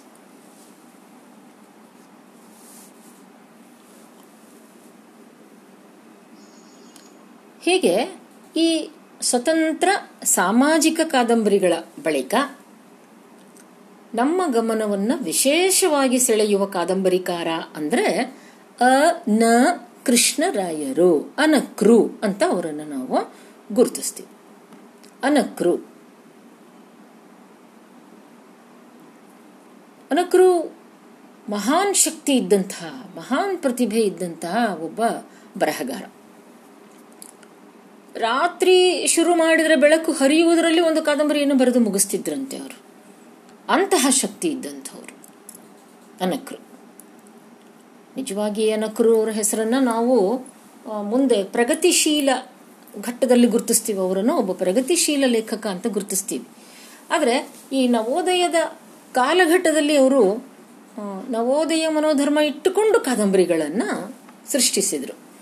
ಹಾಗಾಗಿ ಅನಕ್ರು ಅವರನ್ನು ನಾವು ಇಲ್ಲಿ ಕೂಡ ಒಬ್ಬ ಮುಖ್ಯ ಲೇಖಕ ಅಂತ ಅವರನ್ನು ಅಧ್ಯಯನ ಮಾಡ್ತೇವೆ ಮೇಡಮ್ ಇವ್ರಿಗೆ ನಟ ಸಾರ್ವಭೌಮ ಅಂತ ಅಂತಾರಲ್ರು ನಟ ಸಾರ್ವಭೌಮ ಅನ್ನೋದು ಅನಕರು ಬರೆದ ಒಂದು ಕಾದಂಬರಿಯ ಹೆಸರು. ಒಬ್ಬ ನಟನ ಬದುಕನ್ನ ಕುರಿತು ಬರೆದ ಕಾದಂಬರಿ. ದೊಡ್ಡದು ತುಂಬಾ ದೊಡ್ಡದಿದೆ ಕಾದಂಬರಿ. ಆದರೆ ವಿಮರ್ಶಕರು ಅನಕರು ಅವರು ಸುಮ್ಮನೆ ವಿವರಗಳನ್ನು ಬರೀತಾರೆ. ಅವಶ್ಯಕ ಇರಲಿ ಬಿಡ್ಲಿ ಅಂತ ವಿಮರ್ಶೆ ಮಾಡ್ತಾರೆ. ಅದು ಬೇರೆ ಮಾತು. ಅದು ಈಗ ನಾವು ಈ ಕಾಲಘಟ್ಟದಲ್ಲಿ ಕೂತ್ಕೊಂಡು ಮಾಡೋ ವಿಮರ್ಶೆ ಬೇರೆ ಆಗತ್ತೆ. ಆದರೆ ಅನಕ್ರು ಅವರು ಅಂದಿನ ಆ ಸಂದರ್ಭದ ಮಹತ್ವವನ್ನು, ಅಂದಿನ ಆ ಸಂದರ್ಭದ ಅವಶ್ಯಕತೆಯನ್ನು ಪೂರೈಸಿದ್ರು ಅನ್ನೋದನ್ನು ನಾವು ಗುರುತಿಸಬೇಕು. ಅದೇ ತಾನೇ ಆಧುನಿಕ ಕನ್ನಡ ಸಾಹಿತ್ಯ ಸೃಷ್ಟಿಯಾಗ್ತಾ ಇತ್ತು. ನಮ್ಮ ಕನ್ನಡಿಗರಿಗೆ ಓದುವ ಒಂದು ಅಭಿರುಚಿಯನ್ನು ಬೆಳೆಸಿದ್ದೇ ಅನಕ್ರು. ಒಂದು ಕಡೆ ಅನಕ್ರು ಅವರು, ಇನ್ನೊಂದು ಕಡೆ ಬಿ ವೆಂಕಟಾಚಾರ್ಯ ಅವರು. ಬಿ ವೆಂಕಟಾಚಾರ್ಯ ಅವರ ಬಗೆಗೆ ಜನ ತುಂಬ ಕುತೂಹಲದಿಂದ ಕಾಯ್ತಿದ್ರಂತೆ. ಯಾವಾಗ ಅವರು ತಮ್ಮ ಕಾದಂಬರಿಗಳನ್ನು ಬರೆದು ಪ್ರಕಟಣೆ ಮಾಡ್ತಾರೆ, ಇನ್ನು ಯಾವಾಗ ಬರುತ್ತೆ, ಮುಂದೆ ನಿಮ್ಮ ಕಾದಂಬರಿ ಯಾವಾಗ ಪ್ರಕಟಣೆ ಆಗತ್ತೆ ಹೇಳಿ. ಅದು ಪ್ರಕಟಣೆ ಆದ ಕೂಡಲೇ ನಮಗೆ ಬೇಕು ನಮಗೆ ಬೇಕು ಅಂತ ಮೊದಲೇ ಕಾದಂಬರಿಯ ಪ್ರತಿಗಳನ್ನ ಜನ ಕಾಯಿಸಿ, ಕಾಯ್ದು ಇರಿಸ್ಕೊಳ್ತಾ ಇದ್ರಂತೆ. ಇವತ್ತು ಅಂತಹ ಒಬ್ಬ ಕಾದಂಬರಿಕಾರ ಇವತ್ತಿನ ಸಂದರ್ಭದಲ್ಲಿ ಅಂದರೆ ಎಸ್ ಎಲ್ ಭೈರಪ್ಪ. ನೀವು ಕೇಳಿರ್ಬೇಕು ಅವ್ರ ಹೆಸರು. S L Bhyrappa. ಎಷ್ಟು ಅದ್ಭುತವಾಗಿ ಅವರು ಕಾದಂಬರಿಗಳನ್ನು ಬರೀತಾರೆ. ಅವರ ಕಾದಂಬರಿಗಳಿಗೆ ಎಂಥ ಬೇಡಿಕೆ ಇರ್ತದೆ ಅಂತಂದರೆ ಅನೇಕ ಮುದ್ರಣಗಳನ್ನು ಕಾಣ್ತದೆ ಅವರ ಕಾದಂಬರಿ. ಯಾವುದೇ ಇರಲಿ. ಇವತ್ತು ಪ್ರಕಟ ಆಯ್ತು, ಬಿಡುಗಡೆ ಆಯ್ತು, ಬಂತು ಮಾರ್ಕೆಟಿಗೆ ಅಂದ್ರೆ ಒಂದು ಸಾವಿರ ಪ್ರತಿಗಳನ್ನು ಒಮ್ಮೆ ಮುದ್ರಣ ಮಾಡ್ತಾರೆ, ಯಾವುದೇ ಪುಸ್ತಕ ಇರಲಿ. ಆ ಒಂದು ಸಾವಿರ ಪ್ರತಿಗಳು ಮಾರಾಟ ಆಗಿ ಹೋಗ್ಬಿಡ್ತದೆ. ಅದಕ್ಕೆ ಇಂಗ್ಲಿಷ್ನಲ್ಲಿ ಅದನ್ನ ಹೇಗಂತ ಹೇಗಂತಾರೆ ಅಂತಂದ್ರೆ ಜಸ್ಟ್ ಲೈಕ್ ಹಾಟ್ ಕೇಕ್ಸ್ ಅಂತ. ಬೇಕರಿಯಲ್ಲಿ ಮಾಡಿಟ್ಟ ಕೇಕಿನ ರುಚಿ ಬೇರೆ. ಅದೇ ತಾನೇ ಬಿಸಿ ಬಿಸಿಯಾಗಿ ಇದು ಓವನ್ನಿಂದ ಹೊರಗಡೆ ಬಂದಂಥ ಬಿಸಿ ಕೇಕಿನ ರುಚಿಯೇ ಬೇರೆ. ಜನ ಬೆನ್ನತ್ತಿ ಆ ಕೇಕ್ಗಳನ್ನು ತಿಂದು ಮುಗಿಸ್ತಾರೆ. ಹಾಗೆ ಭೈರಪ್ಪನವರ ಕಾದಂಬರಿಗಳನ್ನ ಒಂದು ಸಾವಿರ ಪ್ರತಿ ಬಂದ್ರೆ ಮರುದಿವಸಕ್ಕೂ ಒಂದು ಪ್ರತಿ ಉಳಿದಿರುವುದಿಲ್ಲ. ಹಾಗೆ ಖರ್ಚಾಗ್ಬಿಡ್ತದೆ. ತಿರುಗಿ ಮತ್ತೆ ಮುದ್ರಣ ಹಾಕ್ತಾರೆ. ಮತ್ತೆ ಒಂದು ಸಾವಿರ, ಒಂದು ವಾರ ಅನ್ನೋದರಲ್ಲಿ ಮುಗಿದು ಹೋಗುತ್ತೆ. ಹೀಗೆ. ಇವತ್ತಿಗೂ ಇದೇ ಒಂದು ಜನರ ಆಸಕ್ತಿಯನ್ನ ಹಾಗೆಯೇ ಅವರ ಅಭಿರುಚಿಯನ್ನ ಉಳಿಸಿಕೊಂಡು ಬರೆದು ಜನರ ಒಂದು ಮಾನಸಿಕ ಜಗತ್ತನ್ನ ಬೆಳೆಸ್ತಾ ಇರುವಂತಹ ಮಹಾನ್ ಲೇಖಕ ಎಸ್ ಎಲ್ ಭೈರಪ್ಪ? ಇತ್ತೀಚೆಗೆ ಬಹಳ ಪ್ರಸಿದ್ಧವಾದಂತಹ ಅವರ ಕಾದಂಬರಿ ಅಂದ್ರೆ ಉತ್ತರಕಾಂಡ ಅಂತ. ಭೈರಪ್ಪ ಉತ್ತರ ಕಾಂಡ ಅನ್ನೋ ಕಾದಂಬರಿಯನ್ನ ಪ್ರಕಟಿಸಿದ್ರು. ಅದಾದ್ಮೇಲೂ ಮತ್ತು ಎರಡು ಮೂರು ಬಂದಿದೆ. ಆದರೆ ಉತ್ತರಕಾಂಡದ ಒಂದು ಪರಿಣಾಮ ಪ್ರೇರಣೆ, ಪ್ರಭಾವ ಬಹಳ ದೊಡ್ಡದು. ಯಾಕಂದ್ರೆ ಇದು ರಾಮಾಯಣದ ಕಥಾವಸ್ತುವನ್ನು ಇಟ್ಟುಕೊಂಡು ಬರೆದದ್ದು? ಹೀಗೆ ನೀವು ನಟ ಸಾರ್ವಭೌಮದ ಮಾತು ತೆಗೆದ್ರೆ ಅನಕರು ಅವರು ಬರೆದ ಕಾದಂಬರಿ, ನಟ ಸಾರ್ವಭೌಮ. ಒಬ್ಬ ಕಲಾಕಾರನ ಬದುಕನ್ನು ಇಟ್ಕೊಂಡು ಬರೆದಂಥ ಕಾದಂಬರಿ. ಬಹಳ ದೊಡ್ಡದು ಅದು. ಅದಕ್ಕೆ ಒಬ್ಬರು ನಮ್ಮ ಸರ್ ಒಬ್ಬರಿದ್ರು ನೀವು ಕೇಳಿರ್ಬೇಕು ಅವ್ರ ಹೆಸರು ಕೃಷ್ಣಮೂರ್ತಿ ಕಿತ್ತೂರ್ ಅಂತ. ಅವರು ನಮಗೆ ಈ ಕಾದಂಬರಿ ಪ್ರಕಾರವನ್ನು ಹೇಳ್ತಾ ಹೇಳ್ತಾ ಅದರಲ್ಲಿ ಅಂತಿದ್ರು ಅನಕರು ಅವರು ನಟ ಸಾರ್ವಭೌಮ ಬರೆದ್ರು. ಬಹಳ ಕೆಲವೊಮ್ಮೆ ಅನವಶ್ಯಕ ವಿಷಯಗಳನ್ನು ಕೂಡ ಬಹಳ ವಿವರ, ವಿವರವಾಗಿ ಬರೀತಾರೆ ಅಂತ ಹೇಳಿದೆ ನಿಮಗೆ. ಅದಕ್ಕೆ ಹೇಳ್ತಾರವರು ಅದು ನಟ ಸಾರ್ವಭೌಮ ಅಲ್ಲ ಮಕ್ಕಳ್ರೆ, ಅದು ಪುಟ ಸಾರ್ವಭೌಮ ಅಂತ. ಅಂದ್ರೆ ಪುಟಗಳು ಜಾಸ್ತಿ ಇದೆ ಅಂತ. ಎಷ್ಟೋ ವಿಷಯ ಅದರಲ್ಲಿ ಅನವಶ್ಯಕವಾಗಿ ಬಂದ್ಬಿಟ್ಟಿದೆ ಅನ್ನೋ ಒಂದು ಅಭಿಪ್ರಾಯವನ್ನ ಹೇಳ್ತಿದ್ರು. ಇರ್ಲಿ. ಆದರೂ ಕೂಡ ಅನಕ್ರ ಒಬ್ಬ ದೊಡ್ಡ ಉನ್ನತ ಮಟ್ಟದ ಕಾದಂಬರಿಕಾರನೇ ನಾವು ಅವರು ಅವರು, ಅವರದ್ದು ದೊಡ್ಡ ಉಪಕಾರ ನಮ್ಮ ಮೇಲೆ. ಇರಲಿ, ಅದೇ ಸಾಮಾಜಿಕ ಕಥಾವಸ್ತುವನ್ನೇ ಎಷ್ಟೋ ಕಾದಂಬರಿಗಳಲ್ಲಿ ಅವರು ಮತ್ತೆ ಮತ್ತೆ ಪುನರಾವರ್ತನೆ ಮಾಡಿದರು. ಕೆಲವೊಂದು ಬಹಳ ಕೃತಕ ಅನ್ನಿಸ್ತಿತ್ತು. ಈ ಎಲ್ಲ ವಿಮರ್ಶೆಯನ್ನು ಇಟ್ಟುಕೊಂಡೂ ಕೂಡ ನಕ್ರು ಏನು ಒಂದು ಓದುವ ಅಭಿರುಚಿಯನ್ನು ಜನರಲ್ಲಿ ಬೆಳೆಸಿದ್ರಲ್ಲ, ಅದು ಬಹಳ ದೊಡ್ಡ ಕೊಡುಗೆ ಅವ್ರದ್ದು. ಅವರ ಒಂದು ಮತ್ತೊಂದು ಪ್ರಮುಖ ಕೃತಿ ನಾವು ನೆನ್ಪಿಟ್ಕೊಳ್ಬೇಕಾದದ್ದು ಅಂತಂದ್ರೆ ಸಂಧ್ಯಾರಾಗ. ಈ ಸಂಧ್ಯಾರಾಗ ಕಾದಂಬರಿ ಸಿನಿಮಾ ಕೂಡ ಆಯ್ತು. ಇದರಲ್ಲಿ ನಮ್ಮ ರಾಜ್ಕುಮಾರೇ ಹೀರೋ. ಸಂಧ್ಯಾರಾಗ. ಒಬ್ಬ ಸಂಗೀತಗಾರನ ಬದುಕು. ಒಬ್ಬ ಸಂಗೀತಗಾರನ ಬದುಕು. ಆ ಸಂಗೀತದಲ್ಲಿ ಒಂದು ಸಿದ್ಧಿಯನ್ನು ಪಡಿಬೇಕಾದರೆ ಆತ ಪಡುವ ಕಷ್ಟ. ಒಂದು ಬಡ ಕುಟುಂಬದ ಹುಡುಗ ಆತ. ಹೇಗೆ ಆತ ಸಂಘರ್ಷವನ್ನ ಜೀವನದಲ್ಲಿ ಎದುರಿಸಿದ. ಕೊನೆಗೆ ಮಾಡಿದ ಸಾಲವನ್ನ ತೀರಿಸೋದಕ್ಕೋಸ್ಕರ ಆತ ಭೈರವಿ ರಾಗವನ್ನ ಅದ್ಭುತವಾಗಿ ಹಾಡ್ತಿರ್ತಾನೆ. ಈ ಸಾಲವನ್ನ ತೀರ್ಸ್, ತೀರಿಸ್ಬೇಕಾಗಿರುತ್ತೆ. ಅದಕ್ಕೋಸ್ಕರ ಮತ್ತೊಂದು ಸಾಲ ಮಾಡಲಿಕ್ಕೆ ಆತ ಒಬ್ಬ ಒಬ್ಬ ಶೆಟ್ಟಿಯ ಹತ್ರ ಬರ್ತಾನೆ. ಆ ಶೆಟ್ಟಿಯ ಮಗನೂ ಸಂಗೀತಗಾರನೇ. ಹಾಗಾಗಿ ಆ ಶೆಟ್ಟಿಗೆ ಈ ವ್ಯಕ್ತಿಯನ್ನು ಕಂಡ್ರೆ ಆಗ್ತಿರಲ್ಲ. ಅದಕ್ಕೆ ಅವನು ಏನು ಮಾಡ್ತಾನೆ, ನಿನಗೆ ನಾನು ನಿನ್ನ ಮೊದಲಿನ ಸಾಲ ಸಂಪೂರ್ಣ ಮುಟ್- ಮುಟ್ಟುವ ಹಾಗೆ ಕೊಡ್ತೀನಿ ದುಡ್ಡು. ಆದರೆ ನನ್ನದೊಂದು ಇದಕ್ಕೆ ಷರತ್ತಿದೆ. ಏನದು? ಅಂದರೆ ನೀನು ಈ ಸಾಲ ನಾನು ನಿನಗೆ ಕೊಡಬೇಕಾದ್ರೆ ನೀನು ಏನನ್ನಾದರೂ ಒತ್ತೆ ಇಡಬೇಕು. ನೀನು ಭೈರವಿ ರಾಗವನ್ನ ಒತ್ತೆ ಇಡಬೇಕು ಅಂತ ಹೇಳ್ತಾನ ಅಂದ್ರೆ ಈ ಸಾಲ ನನಗೆ ನೀನು ಮತ್ತೆ ತಿರುಗಿ ಅಷ್ಟು ಹಣವನ್ನ ಮುಟ್ಟಿಸುವ ತನಕ ಹಾಡಬಾರ್ದು ಆ ರಾಗವನ್ನ ಅಂತ. ಹಾಗೆ ಆಗ್ಲಿಂತ ಒಪ್ಪಿಕೊಂಡು, ಅಂದ್ರೆ ಹಾಗೆ ಒಪ್ಪಿಕೊಂಡು ದುಡ್ಡನ್ನ ತಗೊಂಡು ಬರಬೇಕಾದ್ರೆ ಆ ಕಲಾವಿದನ ಮನಸ್ಸಿನಲ್ಲಿ ಎಷ್ಟು ನೋ, ನೋವಾಗಿರಬೇಕು, ಆತ ಎಷ್ಟು ದುಃಖವನ್ನು ಅನುಭವಿಸಿರಬೇಕು, ಅದನ್ನೆಲ್ಲ ನಾವು ಅಲ್ಲಿ ಗಮನಿಸ್ತೇವೆ. ಸಂಧ್ಯಾರಾಗ. ಕೊನೆಗೆ ಏನಾಗುತ್ತೆ, ತಾ ಹೆಂಡತಿ ಕಾಯಿಲೆ ಬಿದ್ದು ಬಿಡ್ತಾಳೆ. ಅವಳನ್ನು ಆ ಕಾಯಿಲೆಯಿಂದ ಬಚಾವ್ ಮಾಡಲಿಕ್ಕೆ ಆತ ಎಷ್ಟು ಒದ್ದಾಡ್ತಾನೆ ಆಕೆ ಕೊನೆಗೂ ಒಂದು ಸಮಾರಂಭವನ್ನು ಏರ್ಪಡಿಸ್ತಾರೆ. ಅಲ್ಲಿ ನೀವು ಈ ಭೈರವಿ ರಾಗದ ಹಾಡನ್ನು ಹಾಡಿ ಅಂತ ತುಂಬ ಒತ್ತಾಯಪಡಿಸ್ತಾರೆ ಯಾಕಂದರೆ ಅಲ್ಲಿ ಅದನ್ನು ಹಾಡಿದ ಹಾಡಿದ ನಂತರ ಅವರಿಗೆ ಸನ್ಮಾನ ಆಗೋದಿರುತ್ತೆ. ಆ ಸನ್ಮಾನದಲ್ಲಿ ಇಷ್ಟು ಇಷ್ಟು ಒಂದಷ್ಟು ಮೊತ್ತ ಹಣ ಮತ್ತು ಅದನ್ನೆಲ್ಲ ಕೊಡೋರಿರ್ತಾರೆ ಹಾಗಾಗಿ ಹಾಗಾಗಿ ಆ, ಕಲಾವಿದ ಬಹಳ ಒತ್ತಾಯಕ್ಕೆ ಮಣಿದು ಭೈರವಿ ರಾಗವನ್ನ ಹಾಡ್ತಾನೆ. ಆದರೆ ಅದನ್ನು ಹಾಡ್ತಾ ಹಾಡ್ತಾ ಒಂದು ಕಡೆ ಆತನ ಹೆಂಡತಿಯೂ ತೀರಿ ಹೋಗ್ತಾಳೆ. ಕೊನೆಯಲ್ಲಿ ಆ ಹಾಡಿನ ಪ್ರಲಾ, ಆಲಾಪನೆಯನ್ನು ಮಾಡ್ತಾ ಮಾಡ್ತಾ ಈ ಕಲಾವಿದನೂ ಕೂಡ ಅಂತ್ಯವನ್ನು ಕಾಣ್ತಾನೆ. ಹೀಗೆ ಸಂಧ್ಯಾರಾಗ ಈ ಕಥಾ, ಕಾದಂಬರಿ ಏನಿದೆ, ಇದರ ಕಥಾವಸ್ತು ನಮ್ಮ ಮನಸ್ಸನ್ನು ಬಹಳ ಸೆಳಿತಕ್ಕಂಥದ್ದು. ಅಂದರೆ ಕಲಾವಿದರೇ ಇರಲಿ ಹಾಡುಗಾರರೇ ಇರಲಿ ಯಾರೇ ಇರಲಿ, ಅವರ ಬದುಕು, ನಿಜವಾದ ಬದುಕು ಎಷ್ಟು ಸಂಘರ್ಷದಿಂದ ಕೂಡಿರ್ತದೆ ಅನ್ನೋದನ್ನ ಅಲ್ಲಿ ಬಹಳ ಅದ್ಭುತವಾಗಿ ಅನಕ್ರೂರು ಚಿತ್ರಿಸ್ತಾರೆ.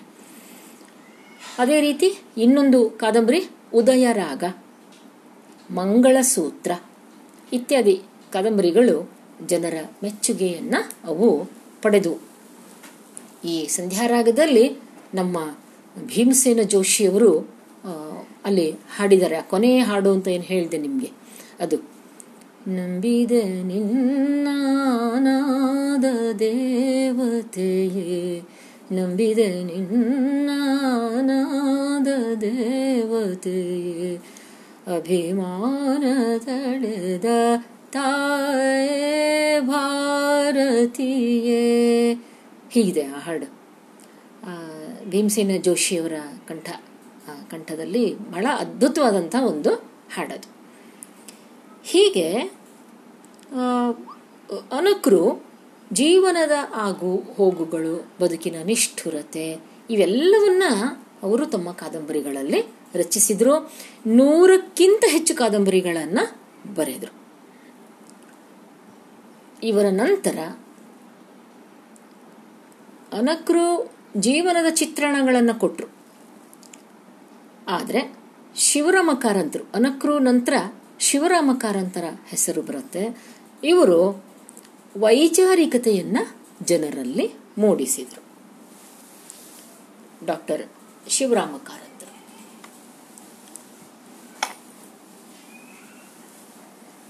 ಶಿವರಾಮ ಕಾರಂತರ ಬಗ್ಗೆ ಒಂದು ಮಾತು ಹೇಳ್ತಾರೆ. ಏನು?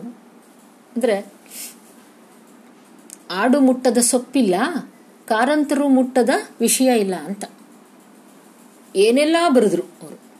ಸಣ್ಣ ಕಥೆ, ಕಾದಂಬರಿ, ನಾಟಕ, ಪ್ರಬಂಧ, ವೈಚಾರಿಕ ಲೇಖನಗಳು, ಮಕ್ಕಳ ವಿಜ್ಞಾನ ಕೋಶ ಇದನ್ನ ಬರೆಯೋದು ಹೀಗೆ. ಇನ್ನು ಬರಹ ಅಲ್ಲದೆ ಸ್ವತಃ ತಾವೇ ಗೆಜ್ಜೆ ಕಟ್ಟಿ ಬಣ್ಣ ಹಾಕಿ ಯಕ್ಷಗಾನದಲ್ಲಿ ಪ್ರಾಕ್ಟೀಸ್ ಮಾಡ್ತಿದ್ರು.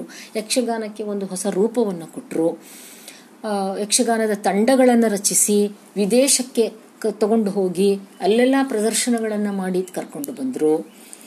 ಇಂಥ ಒಂದು ಅದ್ಭುತ ವ್ಯಕ್ತಿ ಶಿವರಾಮಕಾರ ಶಿವರಾಮ ಕಾರಂತ ಅಂದರೆ ಅವರು ನಡೆದಾಡುವ ವಿಶ್ವಕೋಶ ಅಂತ ನಾವು ಶಿವರಾಮ ಕಾರಂತರನ್ನ ಕುರಿತು ಬಹಳ ವಿಸ್ಮಯ ಅನ್ಸುತ್ತೆ ಅವರ ಒಂದು ಬದುಕಿನ ಸಾಧನೆ. ಅವರು ಬರೆದ ಕಾದಂಬರಿಗಳನ್ನು ಓದಿದರೂ ಕೂಡ ಜೀವನವನ್ನು ಎಂಥ ವೈಚಾರಿಕತೆಯಿಂದ ಕಂಡರು ಅವರು ಅನ್ನೋದು ನಮಗೆ ಅಲ್ಲಿ ಗೊತ್ತಾಗುತ್ತೆ. ಅವರ ಮಾತುಗಳು ಕೂಡ ಅಷ್ಟೇ ನಿಷ್ಠುರವಾಗಿರ್ತಿದ್ವು. ಎಲ್ಲಾದರೂ ಅವರನ್ನು ಭಾಷಣಕ್ಕೆ ಅಂತ ಕರೆದ್ರೆ ಅಲ್ಲಿ ಯಾವುದೇ ಮುಲಾಜಿ ಇಲ್ಲದೆ ಬೈದು ಬಿಡ್ತಿದ್ರು ಜನರನ್ನ. ನಮ್ಮ ಜನರಿಗೆ ಕೆಲವೊಮ್ಮೆ ಬರೀ ಹೊಗಳಿಸಿಕೊಂಡು ಅಭ್ಯಾಸ ಇರುತ್ತೆ. ಆದರೆ ಬೈಯುವವರು ಬೇಕು. ಬೈಯುವವರು ಇದ್ದಾಗ ಏನಾಗ್ತದೆ? ಒಂದು ಜಾಗೃತಿ ಆಗಲಿಕ್ಕೆ ಸಾಧ್ಯ ಆಗುತ್ತೆ. ಹಮಾನಾಯಕರು ಹೇಳ್ತಿದ್ರು ಅವರ ಭಾಷಣದಲ್ಲಿ. ಹಮಾನಾಯಕರು ಮೈಸೂರಲ್ಲಿ ಇದ್ರು. ಹೌದಾ? ಮೈಸೂರಲ್ಲಿ ಈ ವಿಚಾರ ಸಂಕಿರಣಗಳು ಅಂತ ಏರ್ಪಡಿಸ್ತೇವೆ. ಯಾವುದೇ ಕಾಲೇಜ್ ಇರ್ಬೋದು, ವಿಶ್ವವಿದ್ಯಾಲಯ ಇರ್ಬೋದು, ಆ ವಿಚಾರ ಸಂಕಿರಣಕ್ಕೆ ಇಂಗ್ಲಿಷ್ನಲ್ಲಿ ಸೆಮಿನಾರ್ ಅಂತ ಕರೀತಾರೆ. ಹೌದಾ? ಅಂತಹ ಒಂದು ಸೆಮಿನಾರಿಗೆ ಕಾರಂತರನ್ನ ಅತಿಥಿಗಳನ್ನಾಗಿ ಕರೆದ್ರು. ಅಂದ್ರೆ ನೀವು ಬಂದು ಉದ್ಘಾಟನೆ ಮಾಡಿ ಹೋಗಿ ಅಂತ. ಬಂದಂಥ ಕಾರಂತರು ಉದ್ಘಾಟನಾ ಭಾಷಣದಲ್ಲಿ ನೇರವಾಗಿ ಹಮನಾಯಕರನ್ನ ಕೇಳಿದ್ರಂತೆ. ನಾಯಕರೇ, ಈ ನಿಮ್ಮ ಸೆಮಿ ನಾರುಗಳು ಪೂರ್ತಿ ನಾರೋದು ಯಾವಾಗ? ಅಂತ. ಏನು ಹಿಂಗಂದ್ರೆ, ನೋಡಿ ಸೆಮಿ ಅಂದ್ರೆ ಅರ್ಧ ಅಂತ. ಅದನ್ನ ಒಡೆದು ಬಿಟ್ರೆ, ಸೆಮಿನಾರ್ ಅನ್ನೋದನ್ನ ಒಡೆದ್ರೆ ಸೆಮಿ ಅಂದ್ರೆ ಅರ್ಧ. ಸೆಮಿ ಅಂದ್ರೆ ಅರ್ಧನ ಆರ್ತಾ ಇವೆ ಆಗ್ಲೇ ಇವೆಲ್ಲ. ಹೇಳಿದ್ದನ್ನೇ ಹೇಳ್ತೀರಿ, ಆಡಿದ್ದನ್ನೇ ಆಡ್ತೀರಿ. ಅಂದ್ರೆ ಹೊಸದೇನು ಸೃಷ್ಟಿಸ್ತಾ ಇಲ್ಲ ನೀವು ಅನ್ನೋ ಒಂದು ಕಟುವಾದ ಟೀಕೆಯನ್ನ ಮಾಡಿದ್ರು. ಬಂದದ್ದು ಹೇಗೆ? ಭಾಷಣ ಮುಖ್ಯ ಅತಿಥಿ, ಉದ್ಘಾಟನಾ ಭಾಷಣಕ್ಕೆ ಅಂತ ಬಂದಿರೋದು. ಆದರೆ ಅಲ್ಲೇ ಹಮಾನಾಯಕರಿಗೆ ಬೈದು ಹೋದ್ರಂತವ್ರು ಪೂರ್ತಿ ಯಾವಾಗ ನಾರಿಸ್ತೀರಪ್ಪ ಇವನ್ನ ಅಂತ ತಮಾಷೆಯಾಗಿ ಅವರು ಬೈದು ಹೋದರು ಅಂತ. ಅಂಥ ನಿಷ್ಠುರ ವ್ಯಕ್ತಿ. ಒಮ್ಮೆ ಗುಲ್ಬರ್ಗಕ್ಕೂ ಬಂದಿದ್ರು ಅವರು. ಆಗ ಮಾತಾಡ್ತಾ ಮಾತಾಡ್ತಾ ಹೇಳಿದರು, ಸಾಹಸದ ಪ್ರವೃತ್ತಿಯನ್ನು ಬೆಳೆಸ್ಕೊಳ್ರಯ್ಯ, ಮೊದಲು ಏನು ಎಲ್ಲ ಮೊ- ಎಲ್ಲರೂ ಒಮ್ಮೆ ಹಿಮಾಲಯ ಹತ್ತಬೇಕು ಅಂತ ಪ್ರಯತ್ನ ಮಾಡ್ತೀರಾ? ಮೊದಲು ನಿಮ್ಮೂರಲ್ಲಿರೋ ಸಣ್ಣ ಗುಡ್ಡ ಬೆಟ್ಟ ಹತ್ರಿ ಮೊದಲು. ಹತ್ತಿ ನೋಡ್ರಿ, ಆ ಬೆಟ್ಟದ ಮೇಲೆ ಹತ್ತಿ ನಿಂತು ಒಮ್ಮೆ ನೋಡ್ರಿ, ಸುತ್ತ ಹೆಂಗೆ ಕಾಣಿಸ್ತದೆ ಅಂತ. ಆಮೇಲೆ ಹಿಮಾಲಯ ಹತ್ತಕ್ಕೆ ಹೋಗ್ರಿ. ಅಂದ್ರೆ ಇದು ಯಾರಿಗೆ ಅಂದ್ರೆ ಬರಹಗಾರರಿಗೆ. ಒಮ್ಮೆಲೆ ಜ್ಞಾನಪೀಠ ಬೇಕು ಅಂತ ಹೊರಡಬೇಡ್ರಿ ಬರೀರಿ ಮೊದಲು, ಚೆನ್ನಾಗಿ ಬರೆಯೋದನ್ನ ಅಭ್ಯಾಸ ಮಾಡ್ಕೊಳ್ಳಿ ಅಂತ ಹೀಗೆ ಎದುರಿಗಿದ್ದವರಿಗೆ ಅವರು ಯಾವುದೇ ಮುಲಾಜಿ ಇಲ್ಲದೆ ತಮಗೇನು ಸತ್ಯ ಅನಿಸುತ್ತೋ ಅದನ್ನ ನಿರ್ಬಿಡೆಯಾಗಿ ಹೇಳುವಂಥ ಒಂದು ಅವರ ಸ್ವಭಾವ ಅವರ ಕಾದಂಬರಿ, ಅವರನ್ನ ಅದಕ್ಕೆ ವೈಚಾರಿಕ ಪ್ರಜ್ಞೆಯನ್ನು ಜನರಲ್ಲಿ ಮೂಡಿಸಿದವರು ಅಂತ ನಾವು ಅವರನ್ನ ಗುರುತಿಸ್ತೀವಿ. ಏನೇನು ಬರೆದರು ನಮ್ಮ ಕಾರಂತರು? ಅವರು ಬರೆದಂಥ ಕೆಲವು ಪ್ರಮುಖ ಕಾದಂಬರಿಗಳು. ದೇವದೂತರು, ಸರಸಮ್ಮನ ಸಮಾಧಿ, ಚೋಮನ ದುಡಿ, ಮರಳಿ ಮಣ್ಣಿಗೆ ಬೆಟ್ಟದ ಜೀವ. ನಿನ್ನೆ ತರಗತಿಯಲ್ಲಿ ಬೆಟ್ಟದ ಜೀವದ ಬಗ್ಗೆ ಹೇಳ್ತಾ ಇದ್ದೆ ನಾನು. ಹೇಗೆ? ಒಂದು ಬೆಟ್ಟದ ಕಣಿವೆಯ ಕೆಳಗೆ ಮನೆ ಮಾಡಿಕೊಂಡು ಇದ್ದಂಥ ಗೋಪಾಲಯ್ಯ ಅನ್ನುವ ಒಬ್ಬ ಹಳ್ಳಿಯ ಒಬ್ಬ ವ್ಯಕ್ತಿ ಆತನ ಮಗ ವಯಸ್ಸಿಗೆ ಬಂದ ಮೇಲೆ ಮನೆ ಬಿಟ್ಟು ಹೋಗ್ಬಿಟ್ಟಿದ್ದಾನೆ. ಆ ಮಗ ಬದುಕಿದ್ದಾನೋ ಇಲ್ಲವೋ ಏನೂ ಗೊತ್ತಿಲ್ಲ. ಆ ಇಬ್ಬರೂ ಗಂಡ ಹೆಂಡತಿ ಮಗನ ದುಃಖದಲ್ಲಿ ಇದ್ದಾರೆ. ಆದರೆ ದುಃಖವೇ ಅವರ ಬದುಕನ್ನು ಮುಳುಗಿಸಿಲ್ಲ.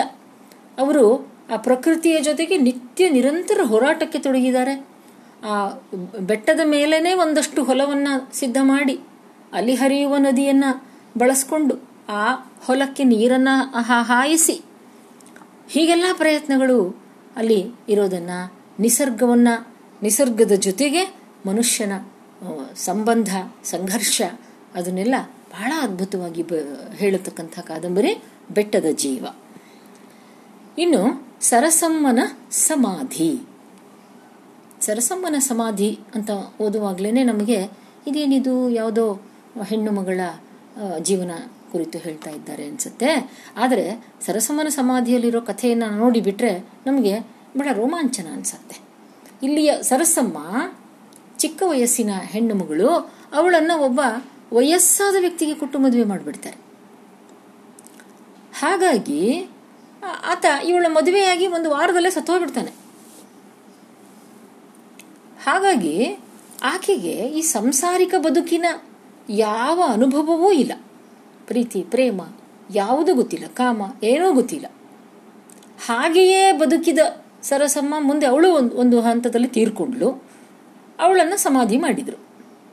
ಇಲ್ಲಿ ಹೆಂಗೆ ಶುರುವಾಗುತ್ತೆ ಕಾದಂಬರಿ ಅಂದರೆ ಆ ಸಮಾಧಿಯ ಹತ್ತಿರ ಗೊತ್ತಿಲ್ಲದೆ ಲೇಖಕ ಹೋಗಿ ಕೂತ್ಕೊಂಡಿದ್ದಾನೆ. ಆಗ ಸರಸಮ್ಮ ಅವನ ಜೊತೆಗೆ ಮಾತಾಡೋದಕ್ಕೆ ಶುರು ಮಾಡ್ತಾಳೆ. ಹೀಗೆ ನಮ್ಮ ಕುತೂಹಲವನ್ನು ಕೆರಳಿಸ್ತದೆ ಈ ಕಾದಂಬರಿ.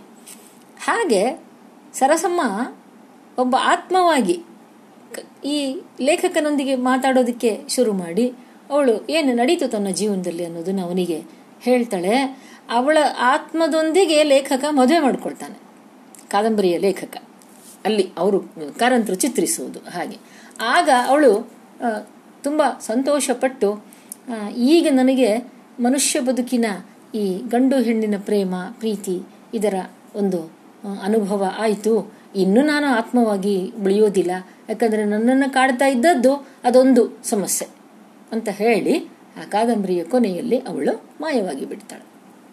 ಇದು ಸರಸಮ್ಮನ ಸಮಾಧಿಯ ಕಥೆ. ಬಹಳ ಸರಸ್ಯಕರವಾದಂಥ ಕಥೆ. ಇನ್ನು ಚೋಮನ ದುಡಿ. ಕನ್ನಡ ಸಾಹಿತ್ಯದಲ್ಲಿಯೇ ಮೊಟ್ಟ ಮೊದಲ ಬಾರಿಗೆ ಒಬ್ಬ ದಲಿತನ ಬದುಕನ್ನ ಅದ್ಭುತವಾಗಿ ಚಿತ್ರಿಸಿದ ಕಾದಂಬರಿ. ದಲಿತ ಬಂಡಾಯ ಘಟ್ಟ ಬಂದದ್ದು ಇನ್ನು ಮುಂದೆ. ಆದರೆ ಕಾರಂತರು ಇಲ್ಲೇ ಪ್ರಾರಂಭದಲ್ಲೇ ನವೋದಯ ಸಾಹಿತ್ಯದ ಪ್ರಾರಂಭದಲ್ಲೇನೆ ಚೋಮ ಅನ್ನೋದು ಒಬ್ಬ ದಲಿತ? ಈ ಚೋಮನಿಗೆ ಸಂಕಪ್ಪಯ್ಯ ಅನ್ನುವ ಮೇಲ್ವರ್ಗದ ಒಬ್ಬ ದಣಿಯ ಹತ್ರ ಅವನು ಕೆಲಸ ಮಾಡ್ತಿರ್ತಾನೆ. ಅವನಿಗೆ ಒಂದು ಆಶೆ. ಒಂದು ಗೇಣು ಭೂಮಿಯಾದರೂ ತನ್ನ ಸ್ವಂತದ್ದು ಅಂತ ಇಟ್ಕೊಂಡು ಅದನ್ನು ತಾನು ಉಳಬೇಕು ಅಂತ ಆಸೆ ಅವನಿಗೆ. ಇರುತ್ತೆ ನೋಡಿ, ಮನುಷ್ಯನಿಗೆ ಸಹಜ ಸ್ವಂತ ಮನೆ ಇರಬೇಕು, ಸ್ವಂತ ಜಮೀನು ಇರಬೇಕು ಅನ್ನೋ ಆಸೆ ಹಾಗೆ ಚೋಮನಿಗೂ ಪಾಪ ಬಹಳ ಬೇಡ, ಒಂದು ಗೇಣಾದರೂ ಅಂತ. ಆಗ ಆಗ ಈ ಸಂಕಪ್ಪಯ್ಯನ ಹತ್ರ ಅವನು ತನ್ನ ಆಶಯನ ವ್ಯಕ್ತಪಡಿಸ್ತಿರ್ತಾನೆ. ನನಗೆ ಒಂದು ಗೇಣಾದರೂ ಭೂಮಿ ಕೊಡಿ ಒಡಿಯಾ. ನಾನು ಅದನ್ನು ಉತ್ತು ಬಿತ್ತು ತಯಾರು ಮಾಡ್ತೇನೆ. ನಂಗೆ ಅದು ಆಶೆ ಇದೆ ಅಂತ. ಸಂಕಪ್ಪಯ್ಯನಿಗೂ ಏನೋ ಅದಕ್ಕೆ ಯಾವುದೇ ಅಡಿತಡೆ ಇಲ್ಲ. ಕೊಟ್ರಾಯ್ತು ಪಾಪ, ನಮ್ಮ ನಮ್ಮ ಜಮೀನನ್ನು ಇಷ್ಟು ದಿನಗಳ ಕಾಲ ಉಳ್ಕೊಂಡು ಬಂದಿದ್ದಾನೆ. ನಮ್ಮ ಮನೆಯದೇ ಆಳು. ಅವನು ಕೇಳಿದ್ದನ್ನು ಕೊಟ್ಟರೆ ಏನು ತಪ್ಪು ಅಂತ. ಆದರೆ ಈ ಸಂಕಪ್ಪಯ್ಯನ ತಾಯಿ ಇದ್ದಾಳೆ. ಅವಳು ಎಂಥವಳು ಅಂದರೆ, ಏ, ಏನು, ನಿನಗೇನು ತಲೆಗಿಲೆ ಕೆಟ್ಟಿದೀಯಾ ಅಂತ ಮಗನಿಗೆ ಬೈದು ಬಿಟ್ಲವಳು ಈ ವಿಷಯಕ್ಕೆ. ಹಾಗೆಲ್ಲ ಅವರಿಗೆ, ಅವ್ರು ಕೇಳಿದ್ದನ್ನು ಕೊಡ್ತಾ ಹೋಗ್ಬಿಟ್ರೆ ನಾಳೆ ನಮ್ಮ ತಲೆ ಮೇಲೆ ಹತ್ತಿ ಕೊಡ್ತಾರೋ ಅವರು. ನಿನ್ನ ಜಮೀನೆಲ್ಲ ನನಗೆ ಕೊಡು ಅಂತ ಕೇಳ್ತಾರೆ, ಅವಾಗ ಏನು ಮಾಡ್ತಿ? ಅದರಿಂದ ಬೇಡ ಅಂತ ಹೇಳ್ಬಿಡ್ತಾಳೆ ಅವಳು. ಹಾಗಾಗಿ ತಾಯಿ ಬೇಡ ಅಂದಿದ್ದರಿಂದ ಸಂಕಪ್ಪಯ್ಯ ನಿರಾಕರಿಸಿ ಬಿಡ್ತಾನೆ. ಆ ದುಃಖ, ಆ ನಿರಾಸೆ ಅವನ ಮನಸ್ಸಿನಲ್ಲಿ ಹಾಗೆಯೇ ಉಳಿದುಬಿಡುತ್ತದೆ. ಅದರ ಜೊತೆಗೆ ಸ್ವತಃ ಅವನ ವೈಯಕ್ತಿಕ ಬದುಕು, ಅವನ ಮಕ್ಕಳು, ಸಾಲ ಸೋಲದಲ್ಲಿ ಮುಳುಗಿ ಹೋಗುತ್ತೆ. ಆ ಸಾಲವನ್ನು ತೀರಿಸೋದಕ್ಕೋಸ್ಕರ ಗಂಡು ಮಕ್ಕಳು ಎಸ್ಟೇಟ್ಗಳಲ್ಲಿ ದುಡಿಯೋದಕ್ಕೆ ಹೋಗ್ತಾರೆ. ಹಾಗೆ ದುಡಿಯೋದಕ್ಕೆ ಹೋದಂಥ ಗಂಡು ಮಕ್ಕಳ ಪೈಕಿ ಒಬ್ಬ ಪ್ಲೇಗ್ ರೋಗ ಹತ್ತಿ ಸತ್ತೋಗ್ಬಿಡ್ತಾನೆ. ಇನ್ನೊಬ್ಬ ಕ್ರೈಸ್ತ ಮತದವರು ತೋರಿಸ್ತಾ ಇದ್ದಂಥ ಒಂದು ಪ್ರಲೋಭನೆಗೆ ಒಳಗಾಗಿ ಅವನು ಮತಾಂತರ ಹೊಂದಿ ಬಿಡ್ತಾನೆ ಇನ್ನೂ ಸಾಲ ಉಳಿದಿತ್ತು. ಅವನ ಮಗಳು ಬೆಳ್ಳಿ. ಬೆಳ್ಳಿ ಹೋಗಿ ಎಸ್ಟೇಟಲ್ಲಿ ದುಡಿತಾಳೆ. ಆದರೆ ಅಲ್ಲಿ ಅವಳನ್ನು ಆ ಎಸ್ಟೇಟಿನ ಒಡೆಯ ಲೈಂಗಿಕವಾಗಿ ಬಳಸ್ಕೊಂಡು ಬಿಡ್ತಾನೆ. ಈ ವಿಷಯ ಗೊತ್ತಾದಾಗ ಎದೆ ಒಡೆದು ಚೋಮ ಸತ್ತು ಹೋಗ್ಬಿಡ್ತಾನೆ ದುಡಿ ಅಂದರೆ ಅವನು ಈ ಹಳ್ಳಿಯ ಜನ ಒಂದು ಸಣ್ಣ ವಾದ್ಯ. ಚರ್ಮದ ಚರ್ಮವನ್ನು ಕಟ್ಟಿದ ಒಂದು ಸಣ್ಣ ವಾದ್ಯ. ಅದನ್ನು ಬೆರಳುಗಳಿಂದ ಅವರು ಬಾರಿಸ್ತಿರ್ತಾರೆ. ಅದಕ್ಕೆ ದುಡಿ ಅಂತ ಹೇಳ್ತೇವೆ ಅದನ್ನು ಯಾವಾಗಲೂ ಈ ಚೋಮ ಬಾರಿಸ್ತಾ ಇರ್ತಾನೆ.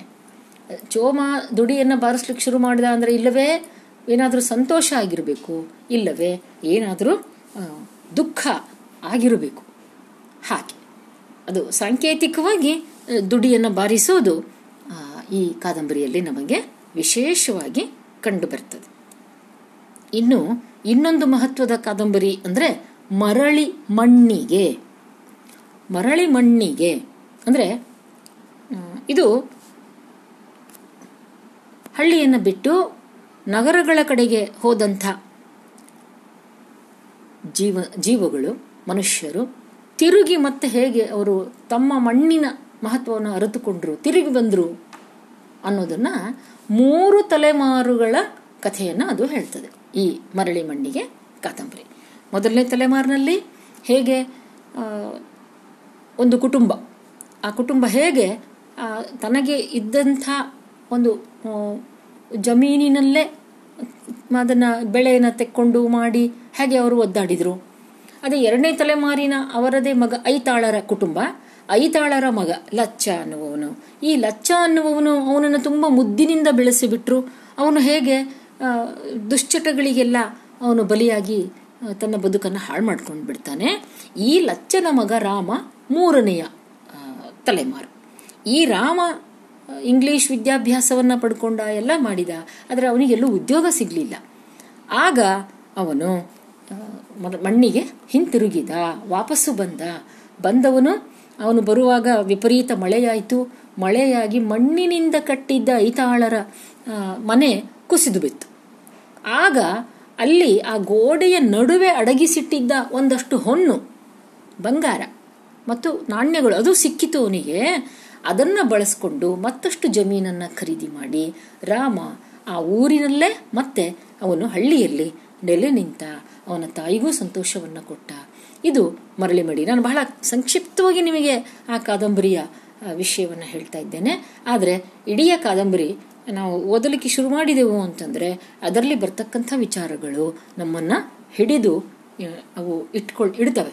ಹೇಗೆ? ಹಳ್ಳಿಯ ಬದುಕು, ನಗರದ ಬದುಕು, ನಡುವಿನ ಸಂಘರ್ಷ ಅಲ್ಲಿಯ ಹೋರಾಟ ಮೊದಲನೇ ತಲೆಮಾರಿನಲ್ಲಿ ಅವರು ಹೇಗೆ ಜಮೀನಿನಲ್ಲಿ ತರಕಾರಿಗಳನ್ನು ಬೆಳೆಯೋದು, ಅದೆಲ್ಲ ಕಾಡು ಹಂದಿಗಳು ಬಂದು ತಿಂದು ಹೋಗೋದು, ಆಗ ಅವರಿಗಾಗೋ ದುಃಖ. ಇದೆಲ್ಲವನ್ನ ನಾವಲ್ಲಿ ಗಮನಿಸುವಾಗ ಈ ದಕ್ಷಿಣ ಕರ್ನಾಟಕದ ಕರಾವಳಿ ತೀರದ ಬದುಕನ್ನು ಶಿವರಾಮ್ ಕಾರಂತರು ಈ ಮರಳಿ ಮಣ್ಣಿಗೆ ನಾಟಕ ಕಾದಂಬರಿಯಲ್ಲಿ ಬಹಳ ಅದ್ಭುತವಾಗಿ ಚಿತ್ರಿಸ್ತಾರೆ. ಇದನ್ನು ನೀವು ಓದಬೇಕು ಒಮ್ಮೆ. ಹೇಗೆ ನಾಗಭೂಷಣ್ ಅವರ ಬದುಕು ಕಾದಂಬರಿಯನ್ನು ಓದ್ರಿ ಅಂತ ನಿಮ್ಗೆ ಹೇಗೆ ನಾನು ಹೇಳ್ತೇನೋ ಹಾಗೆ ಮರಳಿ ಮಣ್ಣಿಗೆ ಕೂಡ ಎಲ್ಲಾದರೂ ನಿಮಗದು ಸಿಕ್ಕರೆ ಎಲ್ಲರೂ ಸೇರಿ ಖರೀದಿ ಮಾಡ್ಕೊಳ್ಳಿ. ಅಥವಾ ಏನಾದರೂ ಅದಕ್ಕೊಂದು ದಾರಿ ಹುಡ್ಕೊಂಡಂತೆ. ಕೆಲವಾದರೂ ಕಾದಂಬರಿಗಳನ್ನು ನೀವು ಆಧುನಿಕ ಪತ್ರಿಕೆ ಓದೋದ್ರಿಂದ ಅವನ್ನು ನೀವು ಓದಿಕೊಂಡ್ರೆ ಬಹಳ ಒಳ್ಳೆಯದು. ಹೀಗೆ ನಾವು